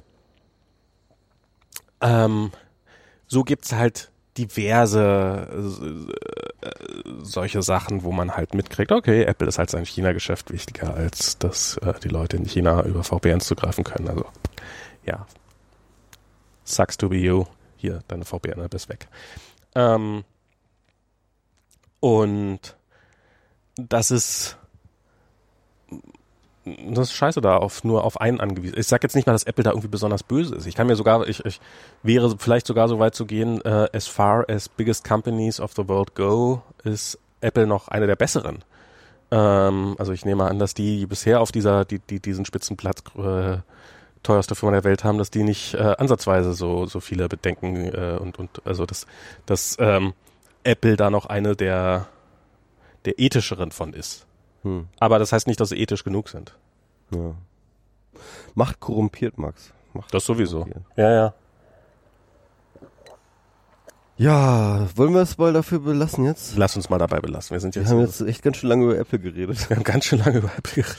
Das war eine richtig applige Folge. Ich meine, das ist ja immer so ein bisschen subtextig bei uns im Podcast so, ähm, immer viel Apple, aber ähm, ich finde das mal gut, gut, gut, gute. Ja, all die anderen spannenden Themen, die wir so vorbereitet haben, schauen. noch zum Apple Podcast, oh Gott. Accidental Apple Podcast. Accidental Apple war, aber es ist halt, aber es ist halt kein Fan-Podcast, sondern es ist wirklich mal eine kritische Auseinandersetzung mit ihrer Macht und so. Ja, das, das finde ich halt so auf Twitter in den Diskussionen. Ich hatte da ein paar Diskussionen auf Twitter, wo dann so Leute so halt Leut, Leute, die es eigentlich besser so, wissen sollten, sich auf Seiten stellen. Und wo ich so denke, so Apple braucht de, de, dein Phantom nicht. Ja. Die sind darauf nicht angewiesen. Und ähm, solange du nicht gerade massiv Apple-Aktien hast und darauf deine Altersvorsorge basiert, sollte man sich da überlegen, wie man verteidigt. Und ja, ich meine, ich finde mich auch immer wieder äh, in der Position, irgendwelche Plattformunternehmen zu verteidigen. Ja. Yeah. Weil halt ganz häufig die Kritik einfach total unsachlich. Ja, also äh, klar. Ne? Also äh, und da, da, da fühle ich mich dann irgendwie einfach aus so einer diskursethischen oder diskurshygienischen ähm, äh, Sache heraus dann immer irgendwie aufgefordert, dann halt zu sagen so, äh, nein, so einfach ist das nicht. Hallo. Ähm, und äh, das, das, das, auch, auch wenn ich weiß, dass diese Unternehmen natürlich nicht darauf angewiesen sind, dass ich klar, okay, ja, dann irgendwie die verteidige. Und ich finde es okay, das zu machen. Ja, also okay, ich habe bei einigen dieser Leute habe ich das Gefühl, es geht, es nimmt einen Grad an, der an selbst, also der, der, der, der den Eindruck erweckt, als ob ihr, ihr Erfolg von dem Erfolg Apples abhängen würde oder irgendwie sowas. Also das ist so ein bisschen so der Grad, wo es dann. Klar, wenn man der Meinung ist, nee, die sind aber im Recht, egal ob die jetzt von meiner Meinung abhängig sind oder nicht, oder, oder nee, das ist das Richtige, was man tut, oder zumindest nicht ganz so falsch wie die anderen. Ja, bin ich absolut. Das ist aber mal so, äh, das ist halt, ähm, das ist gar nicht der Punkt. Also mir geht's gar nicht immer darum, ob die Plattformen jetzt mal das Richtige tun oder das Ethische ja. tun oder so, sondern, sondern es geht mir wirklich meistens um verkürzte Darstellungen ja, ja. Sachverhalts, ja. Es ist dann einfach, äh, wo ich dann einfach, das, das kann ich nicht ertragen. Also das, wenn, wenn die Komplexität des Problems einfach so reduziert wird, dass man einfach, ja. Das, also das finde ich gerade, das finde ich ja auch bei vielen Leuten, die so sehr datenschutzaffin sind und die sagen, ich möchte gern ein sicheres Gerät haben. Zum Beispiel, wenn man denen dann sagt, kauf den iOS-Device ähm, was halt objektiv tatsächlich, wenn du halbwegs sicher sein willst, nach wie vor die die wahrscheinlich beste Antwort ist, dann äh, also so, so das das das das finde ich halt dann auch wieder lustig, dass halt Apple auf der einen Seite sehr viel tatsächlich für den Datenschutz tut, egal ob aus altruistischen Gründen oder nicht und teilweise investieren sie auch sehr viel Geld, wo sie es nicht müssten in darin die Sicherheit der Geräte ihrer Geräte zu, zu sicherzustellen. In anderen Stellen verheimlichen sie auch Sachen und machen Fehler, ohne Frage muss man sie muss man sie für, äh, äh, muss man benennen. Ähm, aber das, äh, äh, also finde ich dann, kann man, also ich finde, man kann gleichzeitig Apple-Fan sein und sie kritisieren. Ja, Bauen schöne Geräte, aber haben trotzdem ein scheiß Geschäftsmodell. Datenschutz, da, da fällt mir noch eine Sache an, die ich, die, die, die ich interessant finde. Also meine Mutter, ähm, die äh, habe ich halt auch zu so einer Apple-Userin gemacht. Mhm. Und ähm, eine der wesentlichsten Funktionen, die sie ähm, bei Apple immer gerne benutzt, ist ähm, die Friend, das heißt nicht mehr Friend Finder oder so. Find my, also ja, heißt nicht mehr Find My Friend, sondern äh, ja, hm? irgendwie diese Lokalisierungsfunktion, nämlich meine Lokalisierung. Ja. Also sie guckt halt immer gerne, gerne, gerne auf ihrem iPad nach, wo ich gerade bin. Mhm. Aber jetzt hat sie halt nicht nur ein iPad, sondern auch ein iPhone. Mhm. Und äh, sie berichtet mir immer die ganze Zeit, dass sie total verwirrt ist, weil ähm, ich meistens an anderen Stellen auf dem iPad bin als auf dem Telefon. Okay. Und das finde ich irgendwie interessant. Also ähm, ich habe mal irgendwo gelesen oder gemein, meine gelesen zu haben, dass tatsächlich diese äh, Find My Friend Geschichte eine Ende-zu-Ende-Geschichte ist. Das heißt also sozusagen, ähm, wenn sie, dass das ihr Gerät sozusagen mir eine Nachricht sendet, gibt mir doch mal deine, deine. Das ist auch mein Informationsstand. Genau. Und das heißt also, es gibt nicht irgendwie die eine Stelle am Server, wo das alles synchronisiert wird, sondern tatsächlich etc. Ja, und ähm, ja, das finde ich interessant. Also ich glaube, dass halt Apple halt durch gerade auch durch dieses Para äh, Datenschutzparadigma halt viele solche Ende-zu-Ende-Lösungen halt ja, ja, macht. Ne? Und, äh, äh, und dass das aber natürlich immer zu Inkonsistenzen führt. So. Das ist manchmal sehr gut, manchmal sehr schlecht. Also zum Beispiel, wenn ich HomeKit, wenn ich irgendwie unterwegs bin und meine Lampen einschalten kann, dann kann ich das nur, weil ich ein Apple TV habe. Weil halt das nicht so ist, dass meine HomeKit-tauglichen Geräte zu Apple-Servern Kontakt aufnehmen und mein, mein Telefon zu Apple-Servern Kontakt aufnimmt, wie es wie es die leichte Lösung wäre und die, die, die verbreitete Lösung, sondern weil es halt tatsächlich so ist, mein Telefon nimmt nur, nimmt zu diesem Gerät und nur zu diesem Gerät Kontakt auf und darum funktioniert es halt nicht mehr, wenn ich zu Hause bin, weil dann gibt es keine direkte Verbindung. Dann baut halt der Apple TV, wenn ich, sofern ich einen besitze oder wenn halt ein iPad zu Hause liegt, ähm, dann baut das halt die Verbindung für mich. Dann macht das den Tunnel und das macht dann die Verbindung und äh, so. Mhm.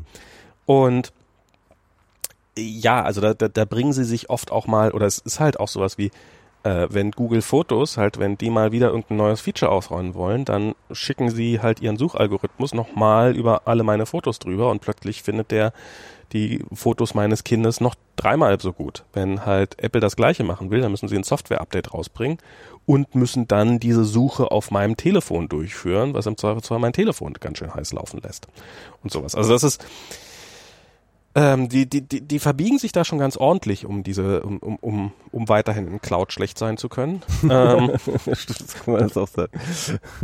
ähm, äh, ja, also es ist, das ist eine andere Philosophie und das, das sind so Sachen, die ich dann auch wieder ganz cool finde. Und ich finde es, finde es ganz cool, dass Apple das probiert. Ich sage nicht, dass es automatisch, ich, ich bin in vielen dieser Bereiche frage ich mich, bin ich, bin ich skeptisch, ob das, ob das sehr gut funktioniert, aber es funktioniert besser, als ich gedacht hätte, das dann auf jeden Fall. Ja. Ähm, und also am schlimmsten finde ich es ja so bei iMessage, da war das ja, jetzt haben sie iMessage in the Cloud seit, seit ein paar iOS-Versionen und macOS-Versionen. Okay. Aber früher war das ja einfach so, das war halt, wenn du einen neuen Mac bekommen hast und du hast da iMessage drauf eingerichtet und du konntest ja kein Backup von deinem iPhone einspielen, dann hattest du halt deine ganze Historie an iMessages nicht weil die sind halt an das Gerät gegangen und dann war das halt so. Und dann waren die halt auf dem Gerät und dann waren die halt auf deinem iPhone. Oder beziehungsweise auf allen Geräten, die du zu dem Zeitpunkt hattest. Und, und jetzt haben sie halt dieses iMessage in the Cloud, wo sie halt, und ist immer noch eine Checkbox, die du anklicken musst, äh, wo halt alle deine iMessages hochgeladen werden, zu Apple verschlüsselt und dann können die anderen Geräte auch wieder runterladen. Hat Jahre gedauert, bis sie das irgendwann mal eingeführt haben und sowas. Aber so eine Inkonsistenz zwischen iMessages hast du sehr, sehr lange zwischen verschiedenen Geräten, dass einige Nachrichten auf einigen Geräten angekommen sind und sowas. Ja, das kauft man sich dann halt mit sowas ein. Naja. Gut, aber jetzt, aber mal gut, jetzt haben wir zweieinhalb okay. Stunden. Ja, äh, das ist doch eine ideale BMR-Länge. so, vielen Dank fürs Zuhören. Ist definitiv länger geworden. Ich habe ja gedacht, so lass uns das mal auf eine Stunde begrenzen und dann einfach in Ruhe noch Bier Wie eine Stunde, ah, ja. Ja. Haben wir das jemals, haben wir jemals eine Folge unter einer Stunde gemacht? Ich glaube nicht. Tja, können wir mal versuchen. Also, vielen Dank fürs Zuhören, vielen Dank fürs Dabeisein, vielen Dank Michi, vielen, vielen Dank für die Nachbarn hier im Haus, die die ganze Zeit nicht gemeckert haben. Bis zum nächsten Mal, dann wahrscheinlich wieder von drin. Danke alle. Tschüss.